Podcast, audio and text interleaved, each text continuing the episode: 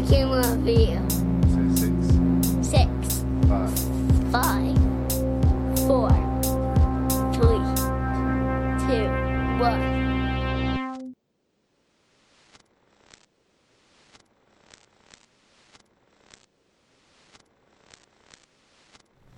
Hello, listeners. You have found your way to Rank and Review episode 87 Rank and Review versus Star Trek, Volume 2. What would God want with a podcast? Our guest this episode is Paxton Francis and Jaron Francis, two of the biggest Trekkies that I know. And as mentioned, this is part two, so if you have not listened to part one, episode 86, you should probably do that first. And if you do do that, you'll notice that uh, I call these guys nerds a lot. I'm heard to exclaim the word nerds several times during the episode. And I just want to make it clear when I say that, what I really mean is I love you. As usual, this episode of Rank and Review is going to have coarse language and spoilers. And as usual, you can send me feedback at rankandreview at gmail.com. That's R A N K N R E V I E W at gmail.com. You can find the podcast on iTunes, you can find it on Facebook, and if you leave reviews for me there or notices for me there, I will personally read them and see them, so it's really fulfilling for me. I am, as always, your host and random Canadian, Larry Parsons, and thank you so much for listening. Now, let's boldly go where many podcasts I'm sure have gone before.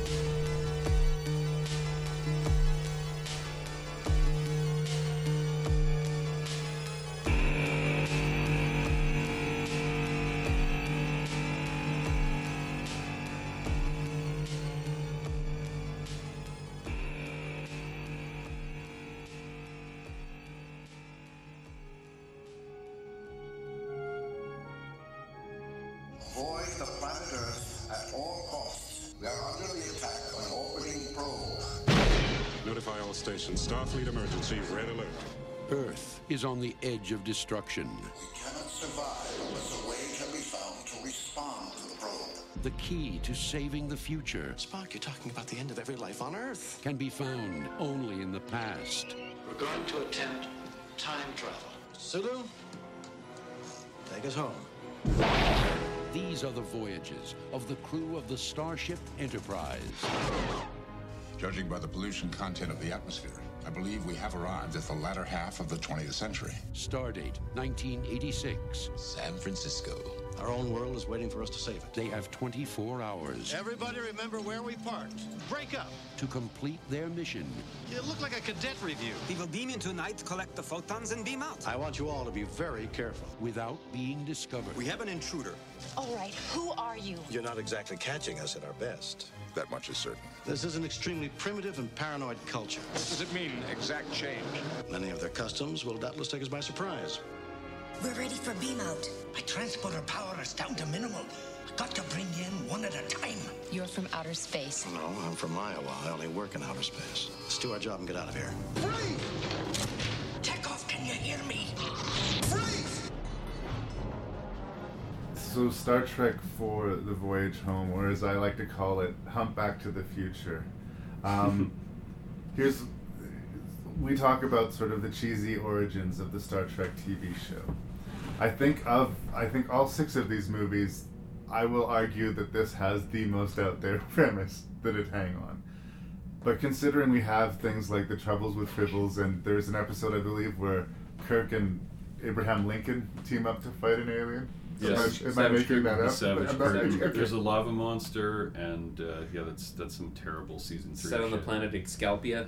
In earnest, Star Trek fans, is there Uh, anything too stupid for Star Trek? Is there anything that they can do as a premise in Star Trek that you would think they've officially jumped the shark? That's too far. Well, if they'd let Gene Roddenberry have Maybe if they everything he wanted, God.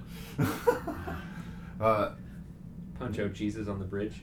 we go back to the more familiar Star Trek element of a superpower appears from deep space, Mhm. seeming to want something, and it's very destructive and powerful and heretofore never heard of. So, Uh, sounds like we're going back to number one, which right away seems like a step backwards. As you'll recall, I was less than positive on the first movie. That's right.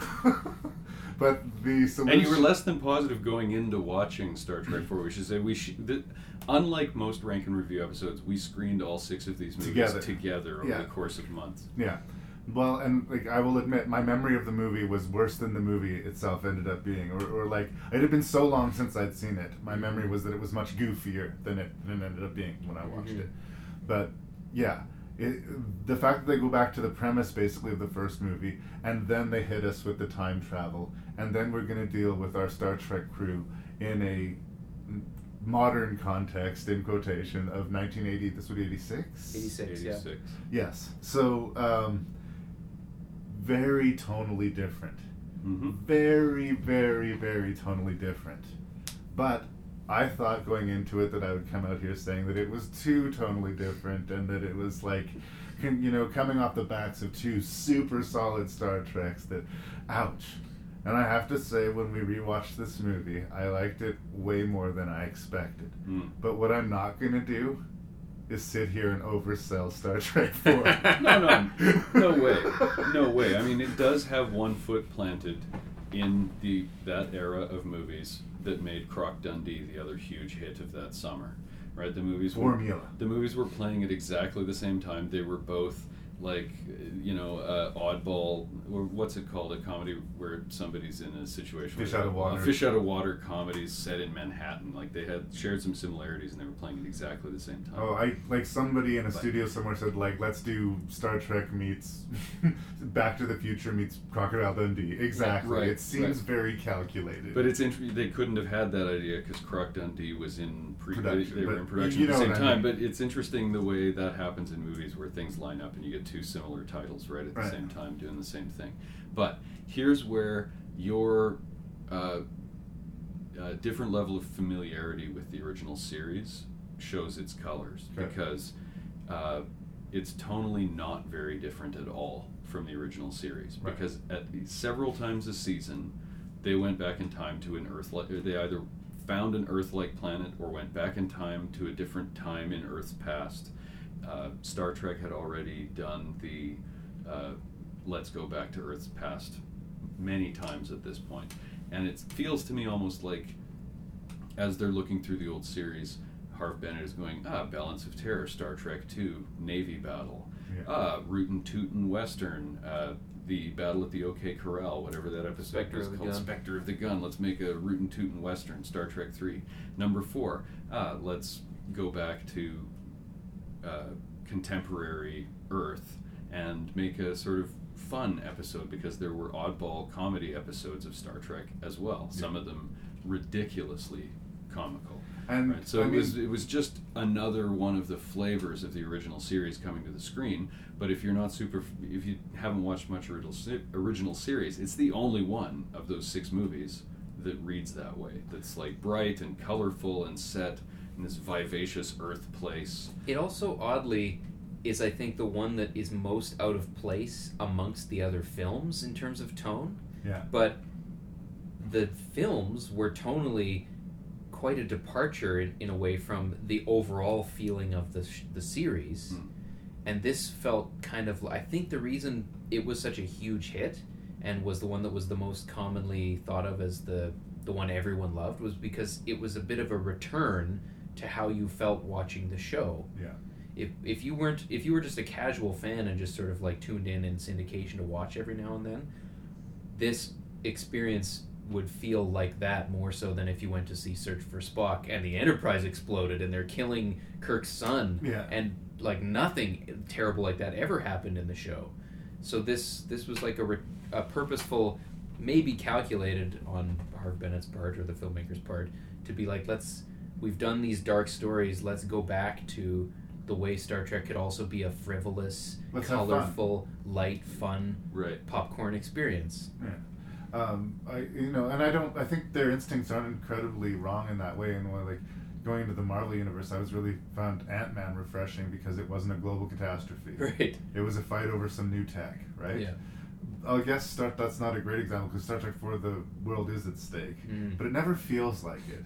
The movie doesn't really feel like the world is at stake. There's yeah, until weird- the end when they're rewarded uh, as you know the saviors of human civilization. Are you like, oh yeah, I guess the whole. But they're just trying to was heist die." some whales through the whole movie. Yeah. That's There's a it. lightness to it. And What do I gotta do to get some whales over here? There's a lightness to it, and I think that there has to be because of the premise. Like again, we start saying stuff like a Klingon bird of prey stops a whaling vessel from hunting whales in this movie. That's a thing that happens in this movie. It does. right?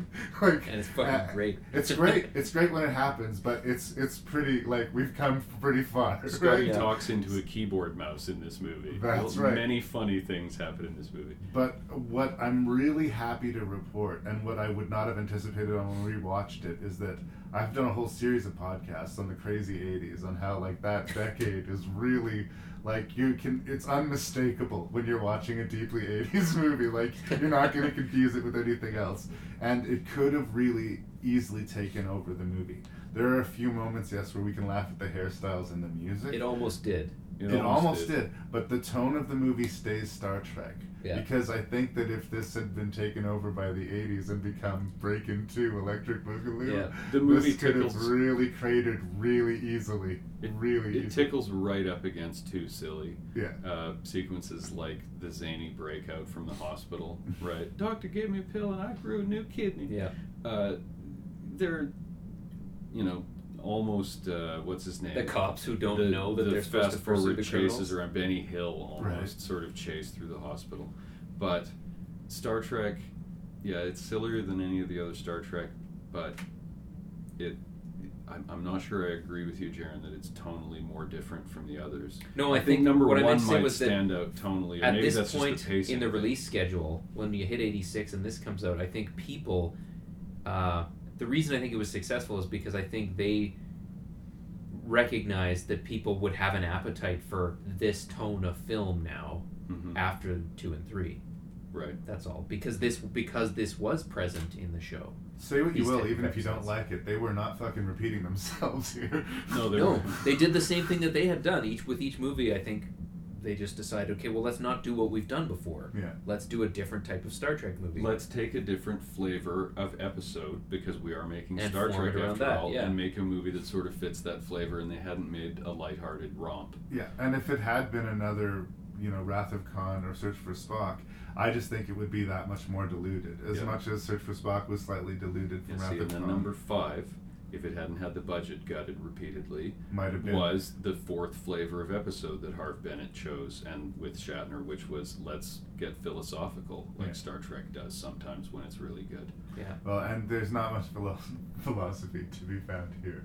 Um, there is stuff that really make me smile. I'd completely forgotten somehow about Spock diving into the whale mind melding with the whale. mind meld with the whale. Gracie is pregnant. Which is another one of those things when you say it out loud, it just sort of tips your hand as to how ludicrous this movie really is in its premise, right?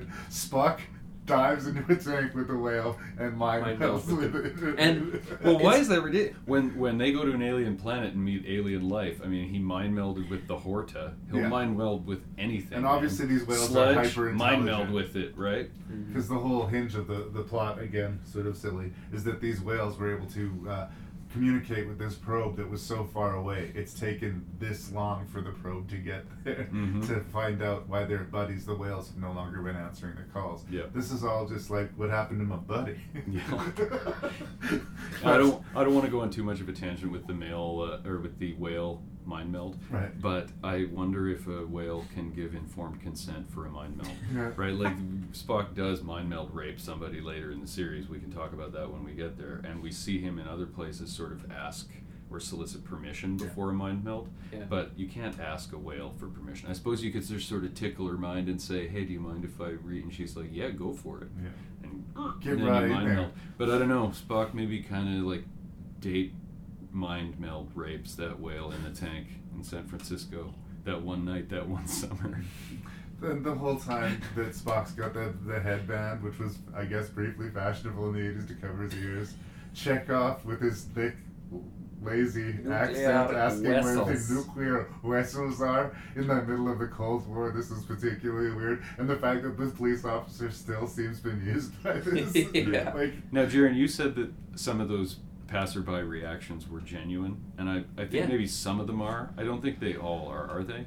That Well, the cop is is an actor. Okay, okay. The cop is because they film an actual scene with him, but they no, they set up the cameras and just had the So two of them people walking by. stop people on the street, and then if But the I think watched, they're across the bay in Alameda. Is that woman a paid actress or is she a passerby? No, they just got her.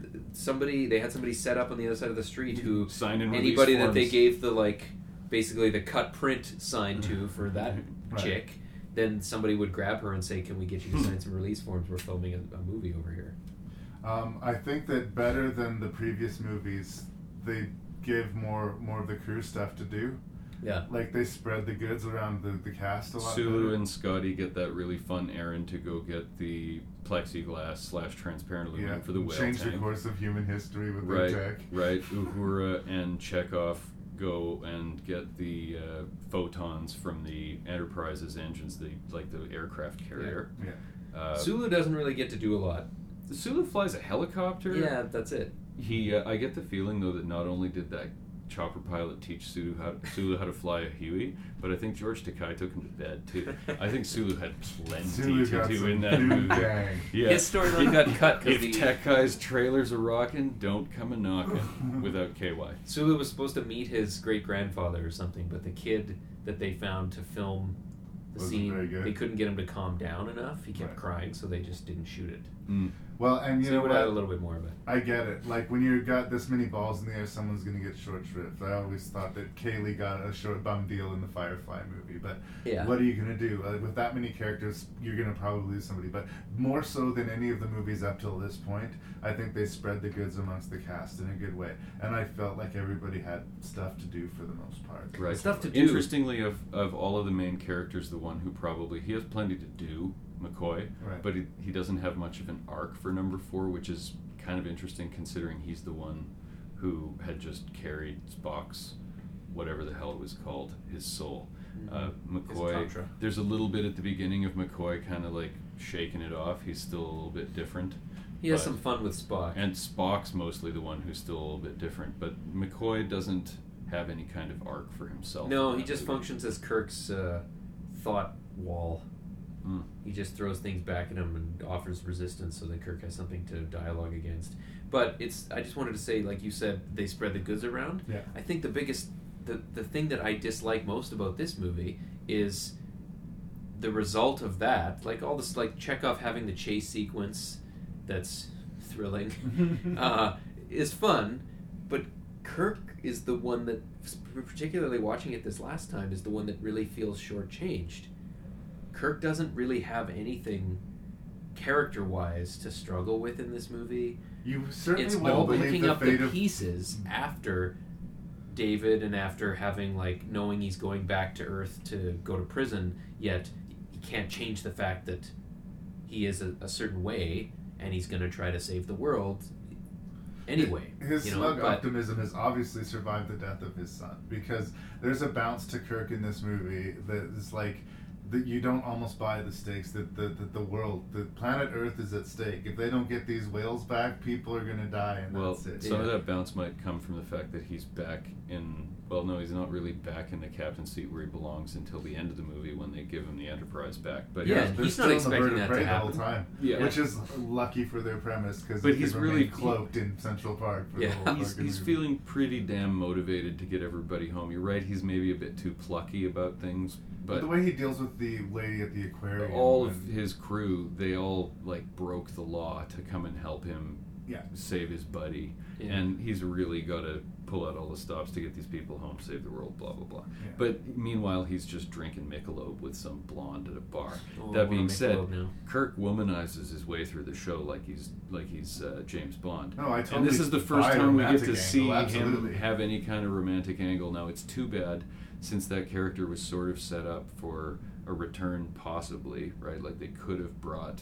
I'm sure that Bennett had that on the shelf in the back of his mind as like maybe this could be a future love interest for Kirk.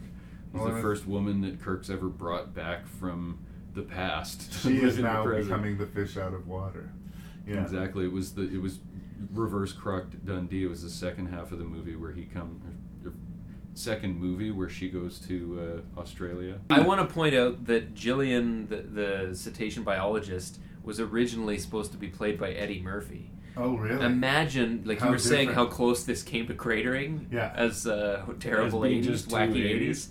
Imagine, like, what would have made this movie put an 80 stamp on this movie more To be fair- than Eddie Murphy being in it? Well, To if fair, Eddie Jared- Murphy had been playing a woman cetacean biologist in drag, in a in a fat suit. yeah, Uh, to be fair, this was the time where Eddie Fast Food was Murphy could do anything, and people would line up for it. Yeah. I'm sure he was pr- like projected to be in every movie in production because if you had Eddie Murphy in your movie, it was a hit. well, people were But- lining up for Star Trek without Eddie Murphy. so- What I wanted to bring up about this la- this woman who comes back from the past into our Star Trek timeline is, if I was you know gonna be running a Star Trek show or, or looking at making a Star Trek movie, my first fucking rule, day one to the cast and everybody is, no fucking time travel.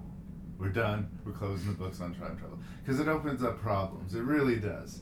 Like presumably, I guess she was fated to come with them, but otherwise perhaps she had a kid with somebody else and then that kid had you know another kid and then that led to kirk fucking existing right like Yeah. the whole timeline Well, we don't know that Gillian had a kid back we don't know necessarily. we don't know and like maybe this is all But this is again, this is but Harve Bennett's the, influence. He would say, "I don't give a shit. You're Yeah. thinking too much." I understand, but these are the wormholes that you open up when you start playing with, with, with time travel. And I know that this is a bouncy, silly movie, and they're not even going to begin to address it, but it's it, it always distracts me. Time travel is just fucking messy. So I, I, I that would that's um, it's a sticking point with me. If you're making a fun bouncy movie like Back to the Future, great. But this is Star Trek, and there's some kind of continuity. I realize that you know a different actress played Saavik in a couple different movies. I can accept that, but is there one reality? Is this different timeline now? Like uh, I Mhm. don't know. The- I, the- just, I hate the metaphysical bullshit that time travel always opens up, and it's always problematic in Star Trek. And they go to that well again and again and again. Yeah. But this is the only movie when they do. We've mentioned so, City well, on the until Edge we of get into Forever. the next generation shit, but yeah. Yeah, they don't count. We've mentioned City on the Edge of Forever. This is the third time now, but it's interesting that the same show that had that episode would later so in, in that movie so frivolously disregard the notion of don't fuck up the timeline. Yeah. Right? They go there, they teach them how to make transparent aluminum 200 years before anyone's supposed to know, and Scotty and McCoy are Yeah, but just like, Scotty and McCoy meh, whatever. didn't And learn the lesson may, that this Kirk is me being a self-hating nerd right now, but it really Yeah. does bother me, like Mhm. every time. that um, yeah they're in, they're not they don't get in trouble for stealing enterprise doing all of this stuff nor do they get in trouble for blatantly disregarding starfleet regulations about about messing with the timeline but they did save the entire planet they managed to find a couple of humpbacks they bring them back to the future Humpback the people? whale the whale probe makes some happy space whale love and goes on its merry way and the and Stella gets her groove back, right? Like they get a new, a shiny, spanking new Enterprise. But here's the thing: I recommend Star Trek Four. I just say know what you're getting into. If you're walking into this wanting to see Wrath of Khan, well, you're gonna be disappointed. Just go fucking watch Wrath of Khan Yeah. again. But if you have fond memories of Star Trek 4 and you're thinking, I'd watch Star Trek 4 again, except it'll probably just be all 80s and shitty. It's not that. It's not. Yeah. Well, it's all 80s. It's just not shitty. It, Yeah. yeah. it's all 80s and not nearly as shitty as it could have been if things had been just a little different. But I think we would be lying if we didn't all admit that it was a step or two down from the last couple of pages. It's true, but we'd also all be lying if we didn't admit that one of our favorite moments in Star Trek is Spock nerve pinching the the uh, punk rocker on the bus. Like you gotta love Star Trek Four. There are some great moments. The things that that tie this one to the previous two and make it a bit of a trilogy, or why they're thought of as a trilogy, don't really have anything to do with what happens in this movie, though. No, they have That's to do with kind them of my only home, complaint and then it. the bow that's tied on it is Yeah. Spock finally making peace with his father, which is something that's been ongoing. Well, I never through the- concerned. I had never thought of that until you pointed it out when we watched it this time. But the fact that Kirk is rewarded at the end of this for, as the guy says, the proof you've shown time and again for belonging beyond a shadow of a doubt in this place, and we're going to put you there, and having that re- the reassurance he needs after everything that he's lost, and like he has a place in the universe again. Mhm. If they hadn't made another Star Trek movie and it had just ended with them I'd be hopping happy. on the Enterprise and Yeah. him saying, "Let's see what she's got," and I'm it had just ended, that that's exactly been okay. that's exactly why I say that that three episode package, two or movies two, three, four, is. But ending up there has nothing to do with anything that happens in Star Trek Four. It it That's just right. has to do with the fact that the repercussions of his choices in three don't come to fruition till the end of four. Right. And this is the one I keep on conflating the movies together for some reason, where they punish him by demoting him to captain and giving him his own starship. That's right. Yeah, so Yeah. it's it's a punishment slash reward. I, I, that's a I, I like that. Yeah, it's it's nice. It's a good ending. And the the Spock conflict. I mean, it's you have to dig a little deeper into Star Trek to fully understand that Spock was an abused child, basically. Right. His Right. father rejected him in many ways because Sort of Spock is half the human. human aspect, Right. yeah. Spock's mother's human. Sarek never really fully approved of Well- him. Sarek, di- Sarek disapproved of Spock's choice to join Starfleet and to live among the humans and all of that. And it's not really present in the show because the nature of television at the time was really episodic and things like that were not were would be uh, addressed in an episode and wouldn't really be left to hang. There's stuff funny enough in the animated series that delves into that stuff about Spock's past and his father not His pets. looking yeah his he's like his Sarek's least favorite that sort of thing and Spock's pet uh, Targ. Targ No, no Targ's the the Targ is the Klingon. Klingon thing yeah anyway uh, finally at the end of that movie Sarek expresses openly shows his uh, his care Yeah. He his says he was wrong too. You don't learn till next generation that it kind of gets turned on its ear what you thought it was. You learn that he was actually a shitty father Yeah. because his son was half human. He knew from the outset he didn't understand the way he was, and it pissed him off that he had to deal with a with a half human son, and that he didn't. and that pissed him off even it. more because it, it, he's not supposed to get pissed off he's yeah. a Vulcan So he blamed his son for it. So you don't find that out till much later. And neither does So when he says he's wrong, basically, that my assessment of your decision was wrong. As to nerds far like us, it means yeah. a lot. That's- yeah, that's right. to nobody else does it mean shit. And Spock does learn more about how his father truly felt about him later because Spock lives a couple hundred more years and would later meet, not quite that long, but he would later meet Captain Jean Luc Picard, who once upon a time we find out met Sarek and mind melded with Sarek, and so offers Spock the opportunity if you'd like to mind meld with me, you'll be able to touch your father's mind because, contrary to what's normal, Sarek and Spock had never touched They'd never minds, melded. which Yeah. was is apparently very. So he doesn't find out between till then Vulcan that his dad- son, that his, his dad father truly actually loved did him. love him. That's the yeah. That was the big. Daddy finally admitted that he loved me. Yeah, he admits it at the end of four, and then Spock really feels it.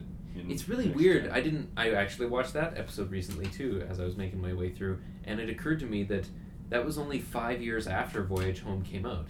Like by t- that's not a really long space of time in terms of sto- movie storytelling. Not for the fans, but uh, It just feels like ages would have gone. Maybe because I was a child when that came out, so a year felt Time like an amazing yeah. amount of time. Summer vacation But to think forever. that you see him with his father in Star Trek Four, and then they're you know they're both in that Next Generation episode, and that storyline gets resolved. That some same writers maybe were involved in Mhm. making that happen. Yeah. Well, at the end of the day, I, I like I said, I I'm impressed with Star Trek Four and that it was way better than I expected it to be. But I would be hard pressed to like you know say it's an amazing movie. Yeah. Star Trek fans are obviously gonna like it because it's called Star Trek. but Yeah. like uh, for the outsiders, I think like you know.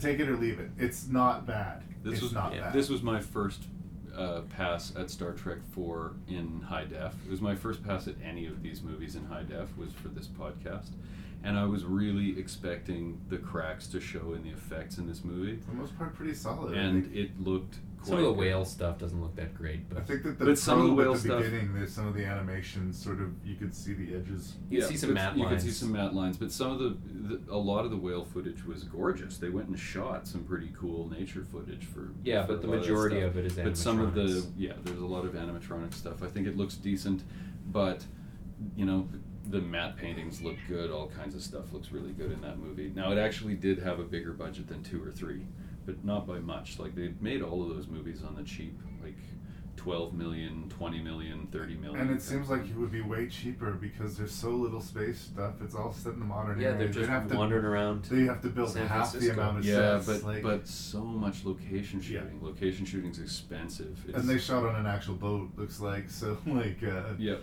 But they shot an actual boat. They also shot places like Times Square. That's a pretty expensive day. Yeah. Right. It's a pretty expensive day to shoot uh, at you know the naval base. Well, they in didn't San shoot in Times Square because that's in New York, but or, Right, sorry, yeah, they're in San Francisco. Yeah. But they they shot all sorts of places. You're I think of of, I think of New York because of Crocodile. yeah, Dundee. totally. That scene That's where right. it cuts to them walking in the street and that saxophone comes in in the Mhm. background.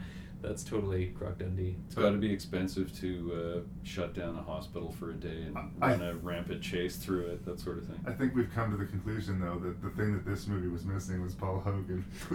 there, there wasn't enough Paul Hogan in this movie. I would have liked Paul Hogan maybe as one of the whales. Only one crew dare travel where no man has ever gone before. We'll need all the power you can muster, mister. On a desolate planet, a renegade Vulcan seeks ultimate knowledge. To find it, we'll need a starship. And he will stop at nothing to get it. I dreamt that a madman had taken over the Enterprise. You look like you've just seen a ghost. Perhaps I have, Captain. Our destination is the planet Sha Ka Ree, Eden, at the center of the galaxy. The center of the galaxy can't be reached. If you ask me, and you haven't, I think this is a terrible idea. We're bound to bump into the Klingons. Remain on course. To Kirk, he's a fanatic to be fought. You know we'll never make it through the Great Barrier. I say the danger is an illusion. To the crew, he's a mystic to be followed. Sybok has simply put us in touch with feelings that we've always been I have to get back to the transporter. To Spock, he's the past he must confront. Shoot him! You know I'm right. Spock, my only concern is getting the ship back. And you're either with me or you're not. Put him in the brig with Captain Kirk. I'm a prisoner on my own ship. What are you standing around for? Do you not know a jailbreak when you see one? Mr. Scott, you're amazing. There's nothing amazing about it. I know this ship like the back of my hand. after after an intermission of, of a week or so, we're gonna continue on with our Star Been a Trek week? discussion. How That was- long's it been? That was quite It's a been nap. longer than a week. Ten days, maybe. I, was, I have no concept of time. I was just asleep. we're going to talk about uh, Star Trek Five. The, uh, no, yes, f- five. We're on five. Star Trek Yeah. Five: The Final Frontier. I remember when we were watching this movie. Uh, you guys were we were talking a little bit about it while it was on, and uh, I felt the fandom there. I felt you guys wanting to make this movie good. That's all you have while watching this movie.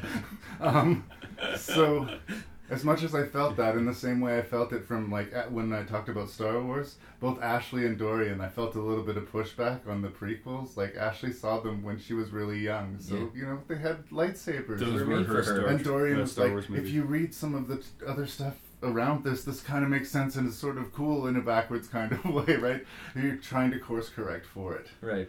Well, I see where you guys are coming from, but this movie is terrible. I'm sorry, it's not. It, it's not a good. It's movie. not a good movie.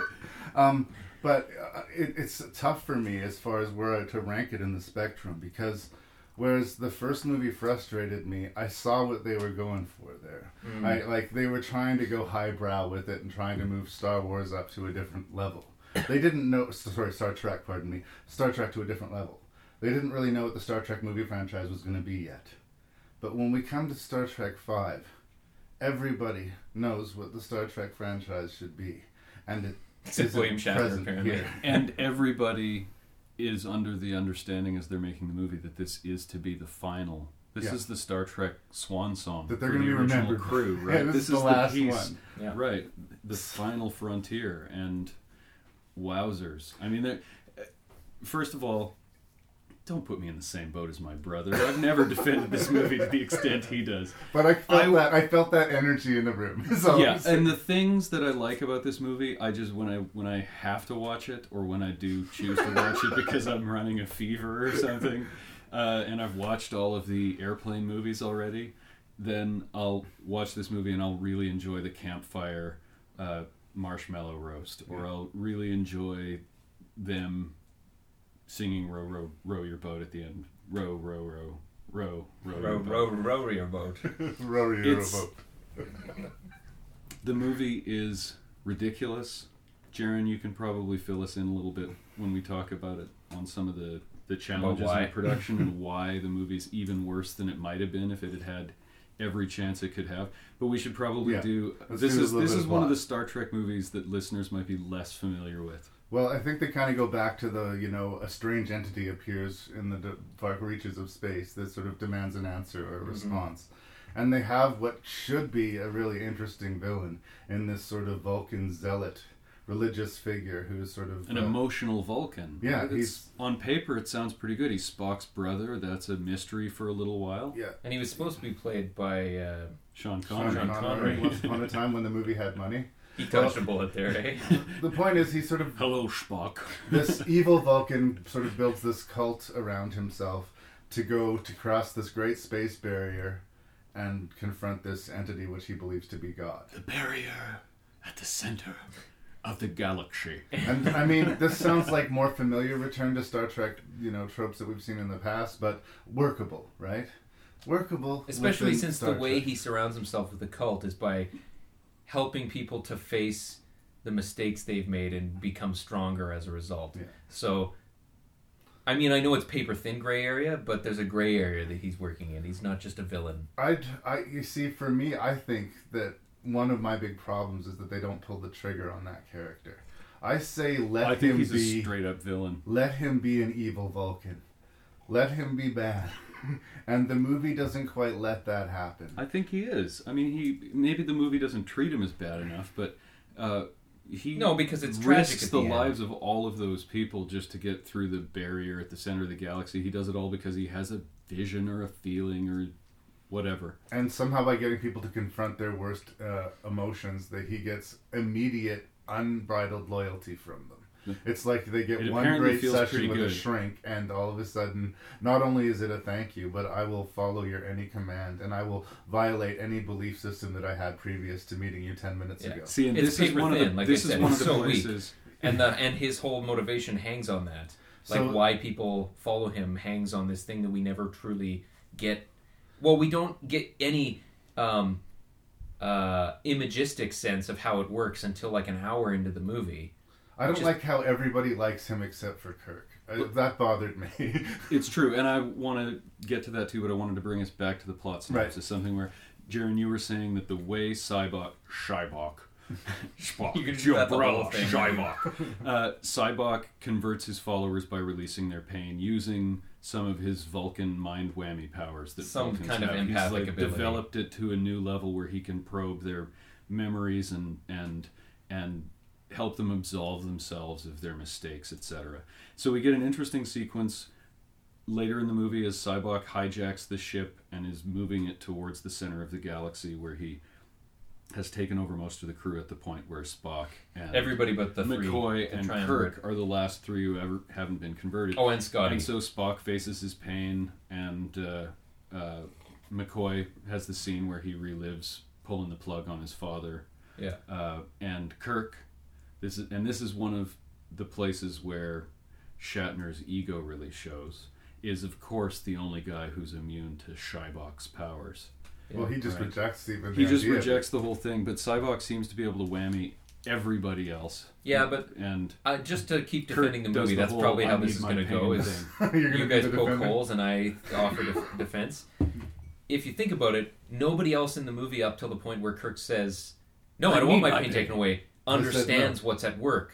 Hmm. So he's watched it happen to his two best friends, and now has an understanding of what it's done to them. Yeah, nobody and he else doesn't is- even allow Sybok to like move toward him or like start the process. and you have to meet him halfway. You get that idea that you need to. you sort have to of- want it Yeah. and he he knows if this is what you're going to do to me that's the opposite of what i want Yeah. because without my pain i won't be me Yeah. the things that i like about myself to the extent that i've sacrificed everything else will go away yeah. my like need my pain drives me and the drive is why i am who i am I just think it would be more interesting that if instead of him being genuinely a religious zealot, that he knew that this was a sham and this was all a pledge for power. You know, Mhm. I think that he could Just be to get them to the yeah to get followers to get like a, a genuine cult leader would be right. Mm.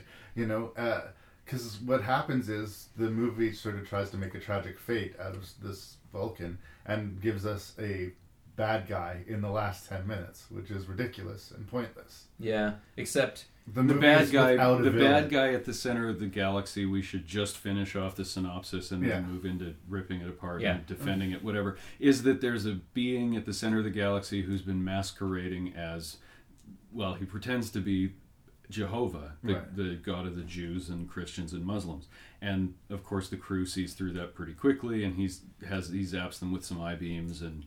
Then I believe they blow it up with a, A to- with photon a torpedo, photon that's it. torpedo, Yeah. kaboom, and his disembodied godhead. no, then it takes some like Klingon gunner, gunnery. That's They right. have to the phaser him a gets in there and, disrupt and zaps him. him up with disruptors. But that does the trick. That, that kills God yes i seem to remember god being killed with the help of a relatively Klingon. easily. now I have I have a problem with the movie that's central that I want to talk about before we get too far away from it because you just Is that mentioned enough it. synopsis? You I think just so. mentioned I it. think I think we have the whole does it. movie there, yeah. Yeah.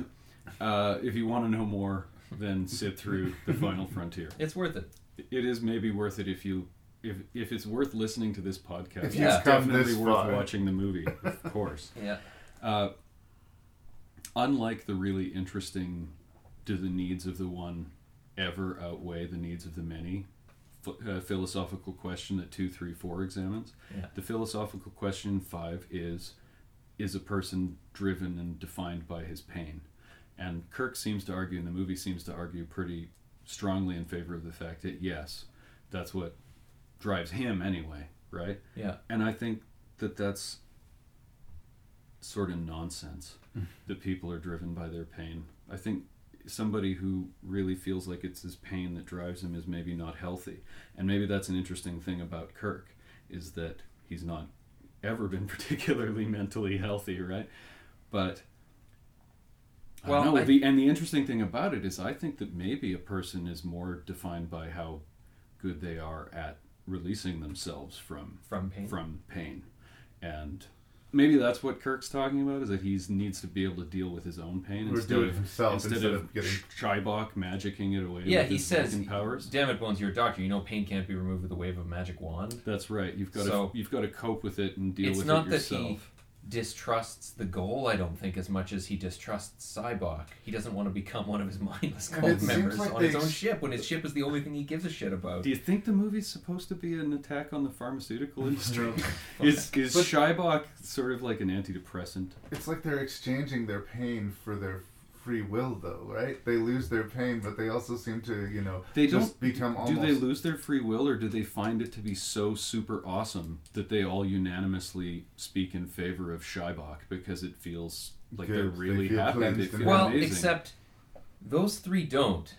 There's something about their makeup, their experience with him. That's that's what I'm saying about like how when he puts the mind whammy on uh, bad tooth guy at the beginning of the movie. That guy has no idea what's going on. Sybok just looks at him and there's some drumming in the background, and then he feels so great, he's grateful. So Yeah. it's coming from gratefulness, and I believe in you because You've you done were able to do me. something that made me feel so good.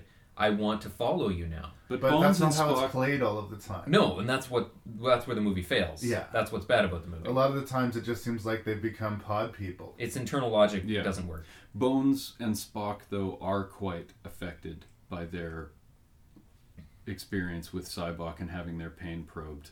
McCoy in particular, but Yeah. both of them are. It's not until Kirk refuses that they sort of shake it off. And Their that's- loyalty to him outweighs what they've gained. It's very old Star Trek, but it's very white hat, black hat. Captain Kirk is always the one guy that can resist the mind beam the longest, or the one guy that can do this.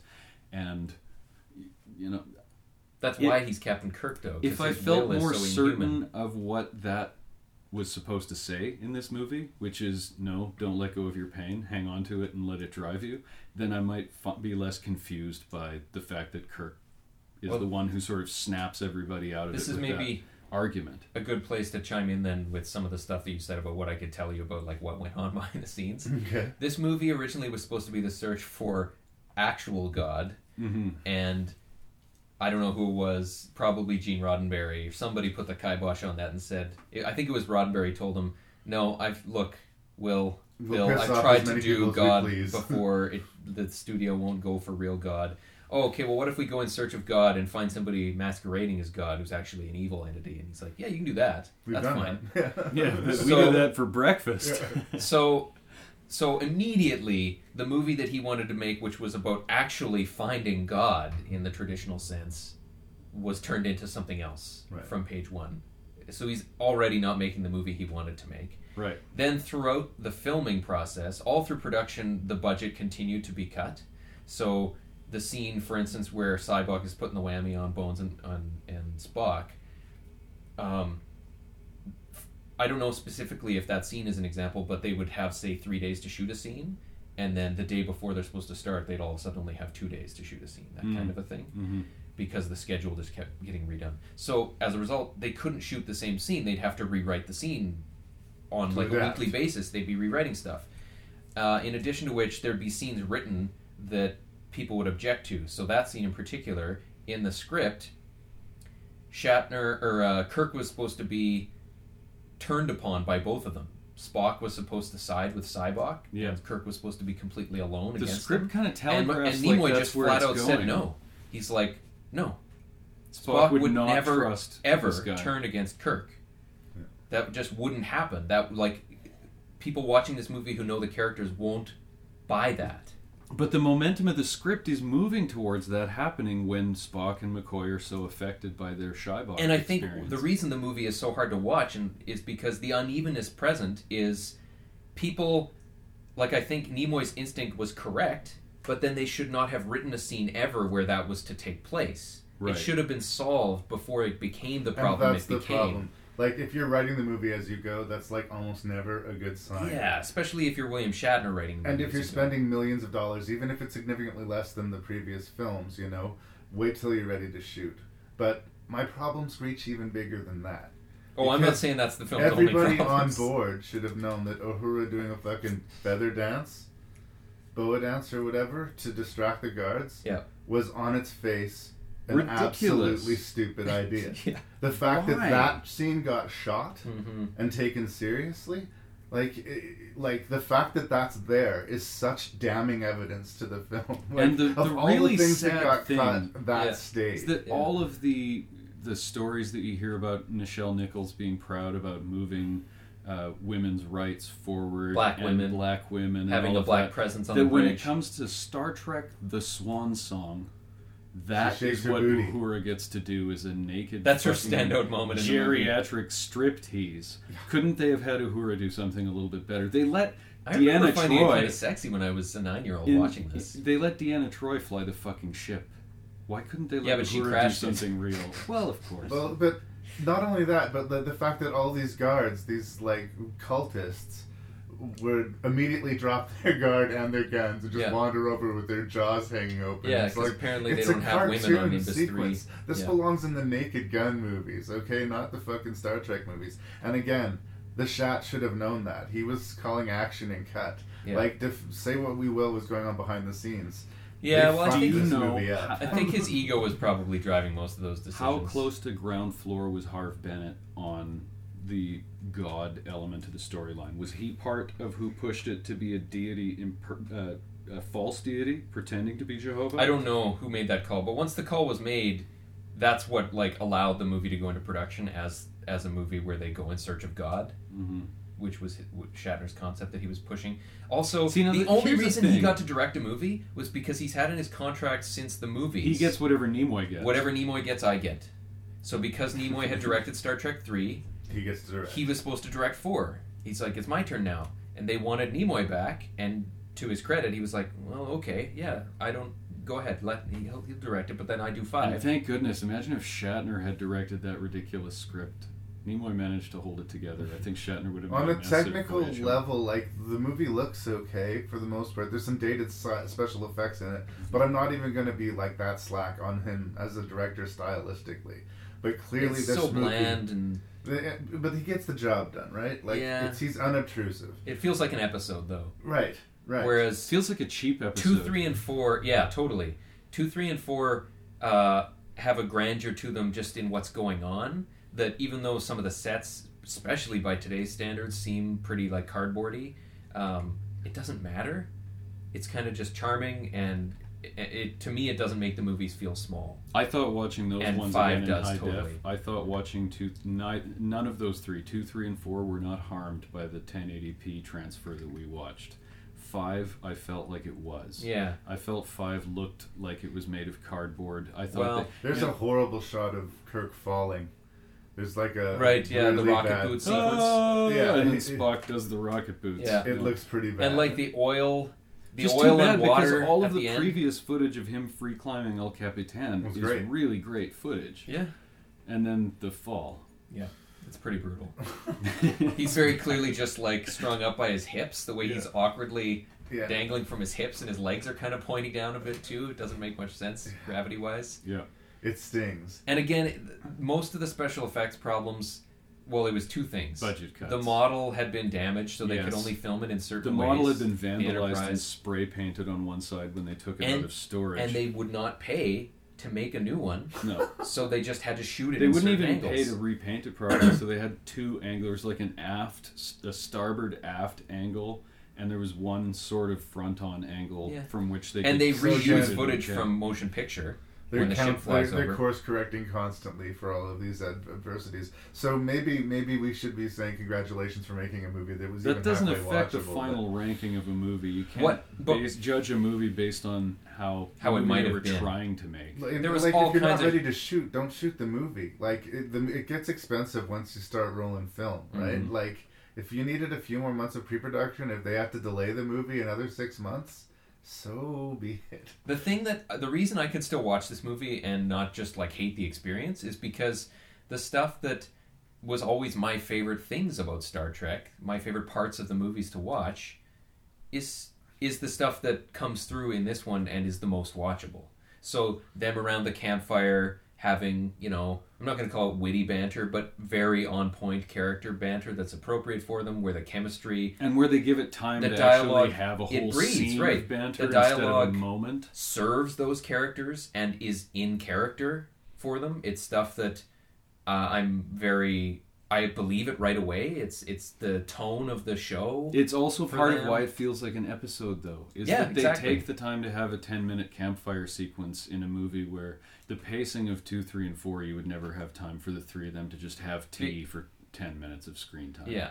Well, and here's the other thing that I'm going to say that I think you guys might not like as much. Uh, whereas I'm 100% on board for the scene with DeForest Kelley confronting, you know, the, the pain in his life. That might Mhm. be one of the best scenes he's had, like maybe in the whole series. Yeah, in the movies at least. Uh, in the series of movies that I'm talking about, yeah, here. Uh, where I don't go with you so much as I don't know that the row, row, row your boat thing landed for me at all. I think there was a bit of a snicker factor for me Mm. that really shouldn't have been there.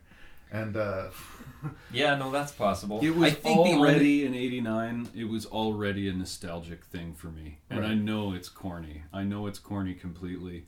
Uh, I do think that some of the the uh, the campfire stuff is legitimately good uh, banter for those characters, but I don't think any of the the the trip to Yosemite is all total think- corn dog stuff. I think the reason it, it resonated for me, even as a kid, and I wouldn't have been able to put my finger on this then, but it continued for a while in my life before it changed to any degree, which which was like when when Kirk says, uh, "We don't have families." You know, he's sort of saying like we're all loners. We're just loners together. I think he's That's trying to get them to come with. to like the Starfleet swingers getaway. I think even as a nine-year-old kid seeing this in the theater, that resonated with me. Right. Like I always felt like a loner. It's probably why I liked Star Trek. I didn't even even the close friends I had were very different from me, and probably Nerd. The, the idea, yeah, they certainly didn't watch Star Trek. I would watch that alone always. Yeah. Um, so the idea that you can be alone, but if you find other people who are alone in the same way, then you're not alone anymore. That's the appeal of Star Trek to a great degree. That's why there's fan Canadian, conventions. Uh, indie country band uh, Blue Rodeo. If we are lost, we are lost together. Yeah, exactly. So I think I think you why might that be. stuff I hit me so hard as a kid. putting more weight and emphasis on the friends are important element of Star Trek. As a No, no, no. It's the fact that it's in place of as something long else. as we have friends. It. I, I think there are other things going on in Star Trek. Yes, but but uh, and I know No, that no, no, that's not you're what misunderstanding simplifying me. To. I'm intentionally being It's- obtuse. okay, fine, I'll drop it then. You no, you go ahead and sipping my explain. coffee. It's all right. Um, again, I feel like I'm pissing in the Trekkie pool here because uh, I'm not. Again, the end of the movie, the climax of Yeah. the movie. I guess you the can call it that. confrontation It is with the, awful. The events that we spend the whole movie waiting to happen is fucking brutal. You guys, Yes. it's brutal. A giant television screen appears, and I was the one telling you going into this podcast. I'm telling you, Larry, the motion picture is a better movie than Star Trek Five. I'm telling you. I'm telling you.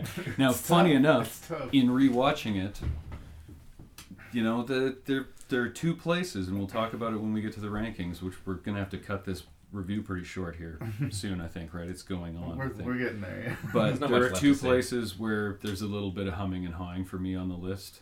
Uh, The bottom of the list is tougher than the top. the bottom of the list is tougher than the top, but we'll talk about that when we get to the rankings. Star Uh, Trek Five. Fi- So the climax- Sorry, the Climax climax of the movie. Uh, you know, again, I like the idea of a Vulcan villain who is an honest villain. Like Spock, focused with malevolent intent, is terrifying, right? Mhm. But we didn't get that, so we get this villain at the end, and his sudden turnaround. Oh my God, I was wrong. I will sacrifice myself to buy you guys the time to get out of here. Happens so quickly and so clumsily that. I, I think I missed the actual moment where the movie actually peaked. Like, Yeah. Right. oh, it, it, uh, we're done. Well, because it didn't happen because they didn't get to film what was supposed to happen. I- They showed a- up on the day, and the like rock creatures that were supposed to chase them didn't look right on canvas, But- so they were like, So uh, I'm rocks saying or something else. the emotional punch of the end of the movie, I mean, would have had more to it. Maybe I would have forgiven row, row, row your boat into eternity. Mm-hmm. And the this is the closing of the curtain on the Star Trek universe. If not for the fact that like there was all the events leading up to this has just been terrible, and then we have this pretty saccharine final scene, and uh, Mm-hmm. I don't know, not a fan. No. not a fan. There's It's a some- big dump. It's a giant, big, steaming dump. I do agree movie. with you that the Sybok character, like the pa- on paper Idea character outline for that character, is one of the strong points of the of the script. I would prefer to see a Star Trek Five that's maybe Spock's brother Shybok, played by Sean Connery, uh, shows up, shows up, and uh, is actually Spock's quite happy to see him, etc., etc. Maybe he's a Romulan agent though, and he's trying to steal the Enterprise for some reason and get it be into the neutral zone instead that of would into have the stakes. Great Barrier. Spock is forced to make a choice between whether to kill his brother or right. There's all sorts of fodder there for a story too, except exciting and not stupid. Although probably needs a bigger budget, right? The Mhm. budget for this movie was what? Let's see, thirty-three million dollars.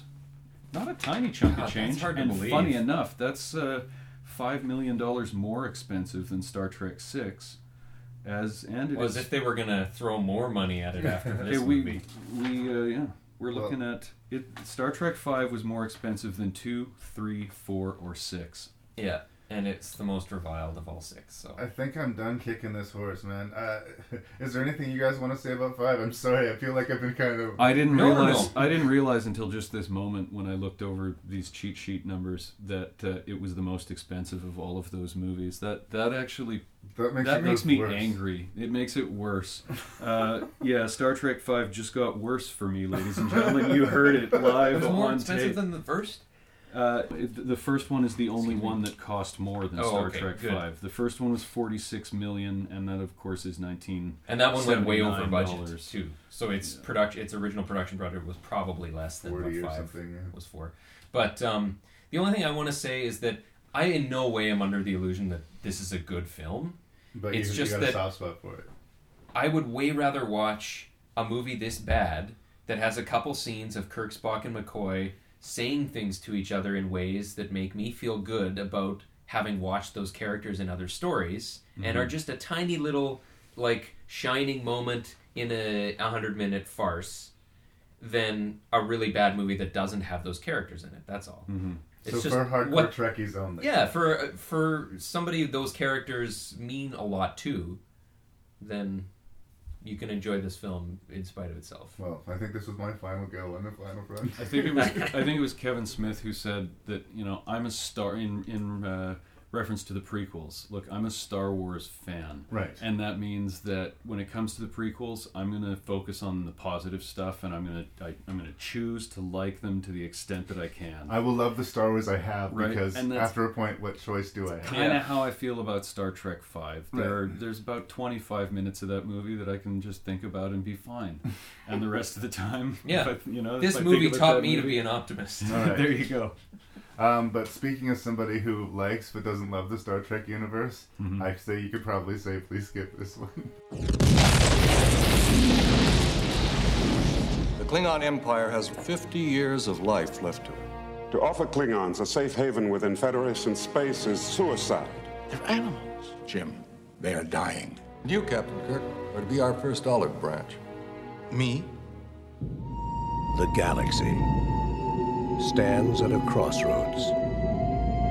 This is the Starship Enterprise. We've been ordered to escort you to your meeting on Earth. Guess who's coming to dinner? I have so wanted to meet you, Captain. One warrior to another. Right. On the verge of peace. The undiscovered country. The future. On the brink of war. We come in peace, and you blatantly defy that. We haven't fired. According to our databanks we have, I shall blow you out of the stars. Now, the crew of the Starship Enterprise Will not be the instigators of full-scale war on the eve of universal peace. They're coming about. Battle stations. fights not to win battles, Incoming! Signal our surrender. Captain? We surrender! but to end them forever. And then it was Star Trek Six: The Apology, or the Undiscovered Country, as it were.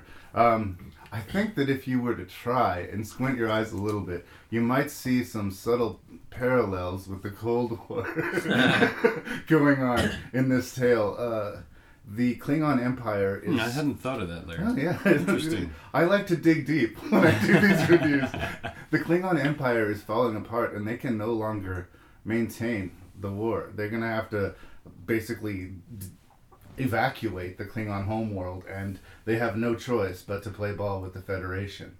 Uh, and Admiral Kirk at this point again. No, he's a captain. Oh, he's still a captain. Yeah. Anyway, because he's Because been of his such a uh, yeah such a figure in this conflict, has to sort of be host to this political affair. Thanks And- to Spock volunteering. yes. And of course, because it's not Star Trek 5, shit goes down and it gets really ugly and intense. And it's exciting and interesting. exactly. And it makes sense. The Klingon ambassador is uh, assassinated in a pretty, a half very impressive, half frustrating special effects sequence, which I'm sure we'll talk about. And Kirk and his uh, main main buddies are put in prison. Uh, McCoy, Kirk and McCoy are in prison, and uh, Merc and, And Coy. Spock's Yeah. trying, Spock goes all Sherlock Holmes And on. Spock's us, trying to They're in figure out- prison with Iman. Yes. Yeah. Um, so yeah, Which, if you're going to be in prison, we got space Worse. prison, and they got to break out of there, and they got to like repair the, you know, the Flux and they've got to yeah. fight this evil Klingon, and shit's happening. That's right, and- the Klingon that can fire while cloaked. Yes.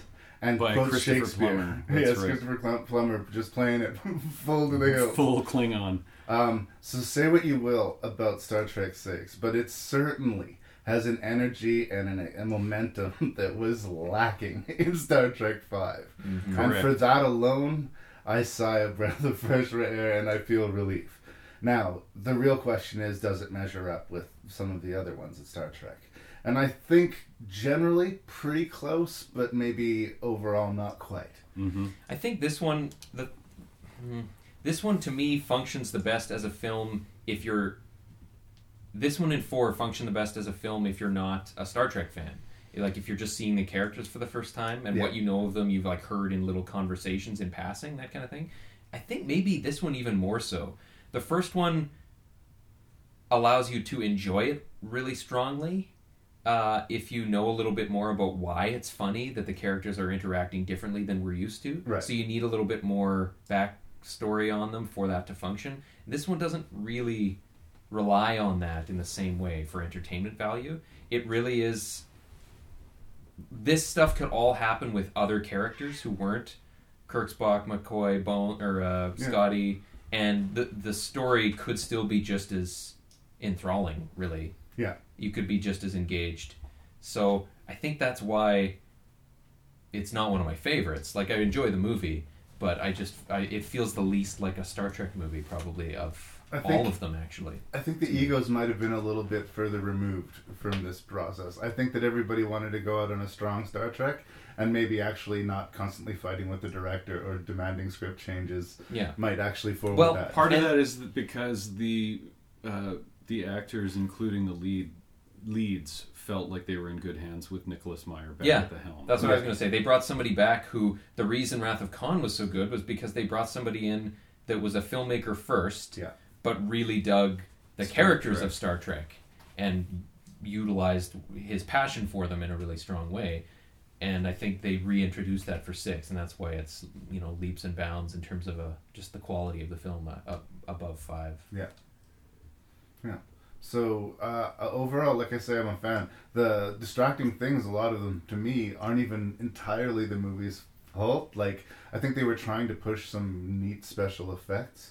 Uh, they have this zero G assassination sequence where we see these Klingons floating and getting shot while they're helpless in the air. And as an idea of how to go about killing a room full of Klingons, that's actually Right. pretty They're stalking through the ship with magnetic boots, and their faces covered, and everyone else is floating, They're floating helpless. Helpless. Yeah. because the Klingons are such worthy warriors. If you just beamed onto their ship and tried to kill them, you'd probably That get would be a mess. left. It would be a mess. Yeah. So I like the idea of it, but I don't like the globular computer animated Klingon blood floating everywhere. It's not That even also the isn't fact that it's consistent with canon. and- Yeah, and it's the pinkness is sort of irritating, but it's that that, that effect hasn't held up well. It's and not I think exactly at the time people were like, Terminator. "Wow, well done." But I was right impressed away- at the time. Yeah, I The pink blood really dates it as an early '90s movie, just because it's pink. It's weird. Yeah, and It's just to just to weird put it in context, this is 1991, Right. 25 years The credits ago are when pink this and was the released, credit- right? That's Right. sort of part of why the episode is timed Yeah, as it is right now. Yeah, it's almost the 25th anniversary, right? I think it is. Wasn't it?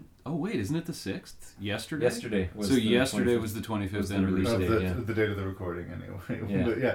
So overall, positive things to say, but like I said, there's just a few weirdly distracting things. Uh, I remember clocking it when we watched the movie, the little cameo by uh, Christian Slater, Slater. yeah. It's Mhm. not really an important thing at the time. Christian Slater was really, really hot, and he's starting to kind of slowly crawl his way up from from where he had been. He Uh, asked to do that too. yeah. Like he was a big Star Trek fan. But in 1991, it was like a gasp moment, right?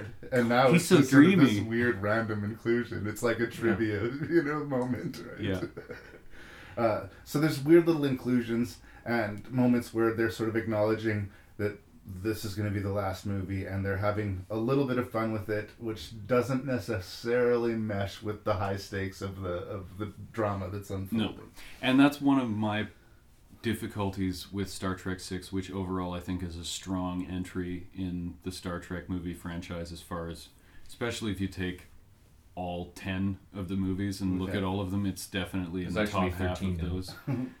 we'll, we'll just pretend that I'm right. okay, pretend I'm right. Uh, Fourteen if you count Starfleet Academy. yeah, exactly. We're not counting fan-made movies, Jared, and video game The movies. Starfleet Academy, like the, But the Christmas even- special of the Star Trek universe. you uh, will have said, I guess it will be earlier in this episode, even though we recorded Star Trek 4 review a week ago or more, Right. That you were sort of surprised that Star Trek 4 wasn't quite as goofy and sort of crocodile Dundee as you remembered it being, Right. right? Star Trek fi- uh, 6 is, in moments, that goofy or worse. Right, the notion, the the scene where the bridge crew breaks out the old dusty Klingon English dictionaries yeah, that came because from the where- universal translator would be recognized. yeah. yeah, like even eh, forget about the stupidness of how that doesn't fit into the Star Trek world. Like they wouldn't have a bunch of physical Klingon dictionaries si- sitting around. But the scene itself was hammy and dorkily done, and It's really only there to give the Them side something actors to something do. to do, but and the audience will laugh at it. it's one of those moments where where you were talking about where they shoehorn something in because it's just again this is swan song attempt number two right uh, the movie people were already making jokes about their age at the time of Star Trek 5, but this movie in spots really does start to feel like geriatric Trek. But I'm just as happy that it exists because Me I would too. much rather they end on Undiscovered I would much rather finish with second star to the right and straight on till morning For sure. than row row row your boat. Agreed. Even though I can enjoy the row row row row your boat moment, I I prefer the Peter Pan ending Well, of Star and hon- Trek. honestly, you could, you could without too much like f- kicking up too much fuss. If you really wanted to end on row row row your boat, you could just watch Star Trek Five last, watch them in order, but watch six before it. But that moment It's where passable. they break out the dictionaries, like that's dorkier than anything they've done in the dorkiest Yeah. episodes in the third season of the TV series. and tonally completely out of out of pace with the rest of the movie. Yeah. it's so tense and efficient, Yeah. and like functions like uh, a non Star Trek film in a lot of ways to its benefit as a film, Yeah. not necessarily as a Star Trek movie, but. I and then that guess scene comes Uhura along, and trying like, to "What?" speak Klingon is a better final thing for her to do than the naked. I'll take it over the fan dance for sure. But it's still. mm. and they did it better with other characters. Sulu, they give something to do, and it's kind of awesome. He's captain of his own ship, and, And he kinda gets to save the Kirk's day. ass at the end. Oh yeah, like uh, he'd been waiting twenty five years to go fly her apart then. yeah, exactly. and he fucking owns it when he does. Yes. It's great. He sounds like, like he'd be a great captain, and he does show up and save the day. And he, you know, it's good to see him. It makes sense that they would have, you know, not all remained on the same crew for their entire. He'd been fucking giving careers. that note as like when he'd have meetings with Paramount when there'd be a new movie script coming up. They'd Yeah. all have like a courtesy meeting where they'd be like, "What do you think?" Like feedback. George would, and he would always say, "I really think Sulu needs to captain his own ship." Yeah. and I'm sure that was an ego thing, right? Because you can only fly the Enterprise for so long under Shatner before you just want to blow your brains out, probably. Well, but mm-hmm. ego or not, at least it helped the story. Yeah. is my point.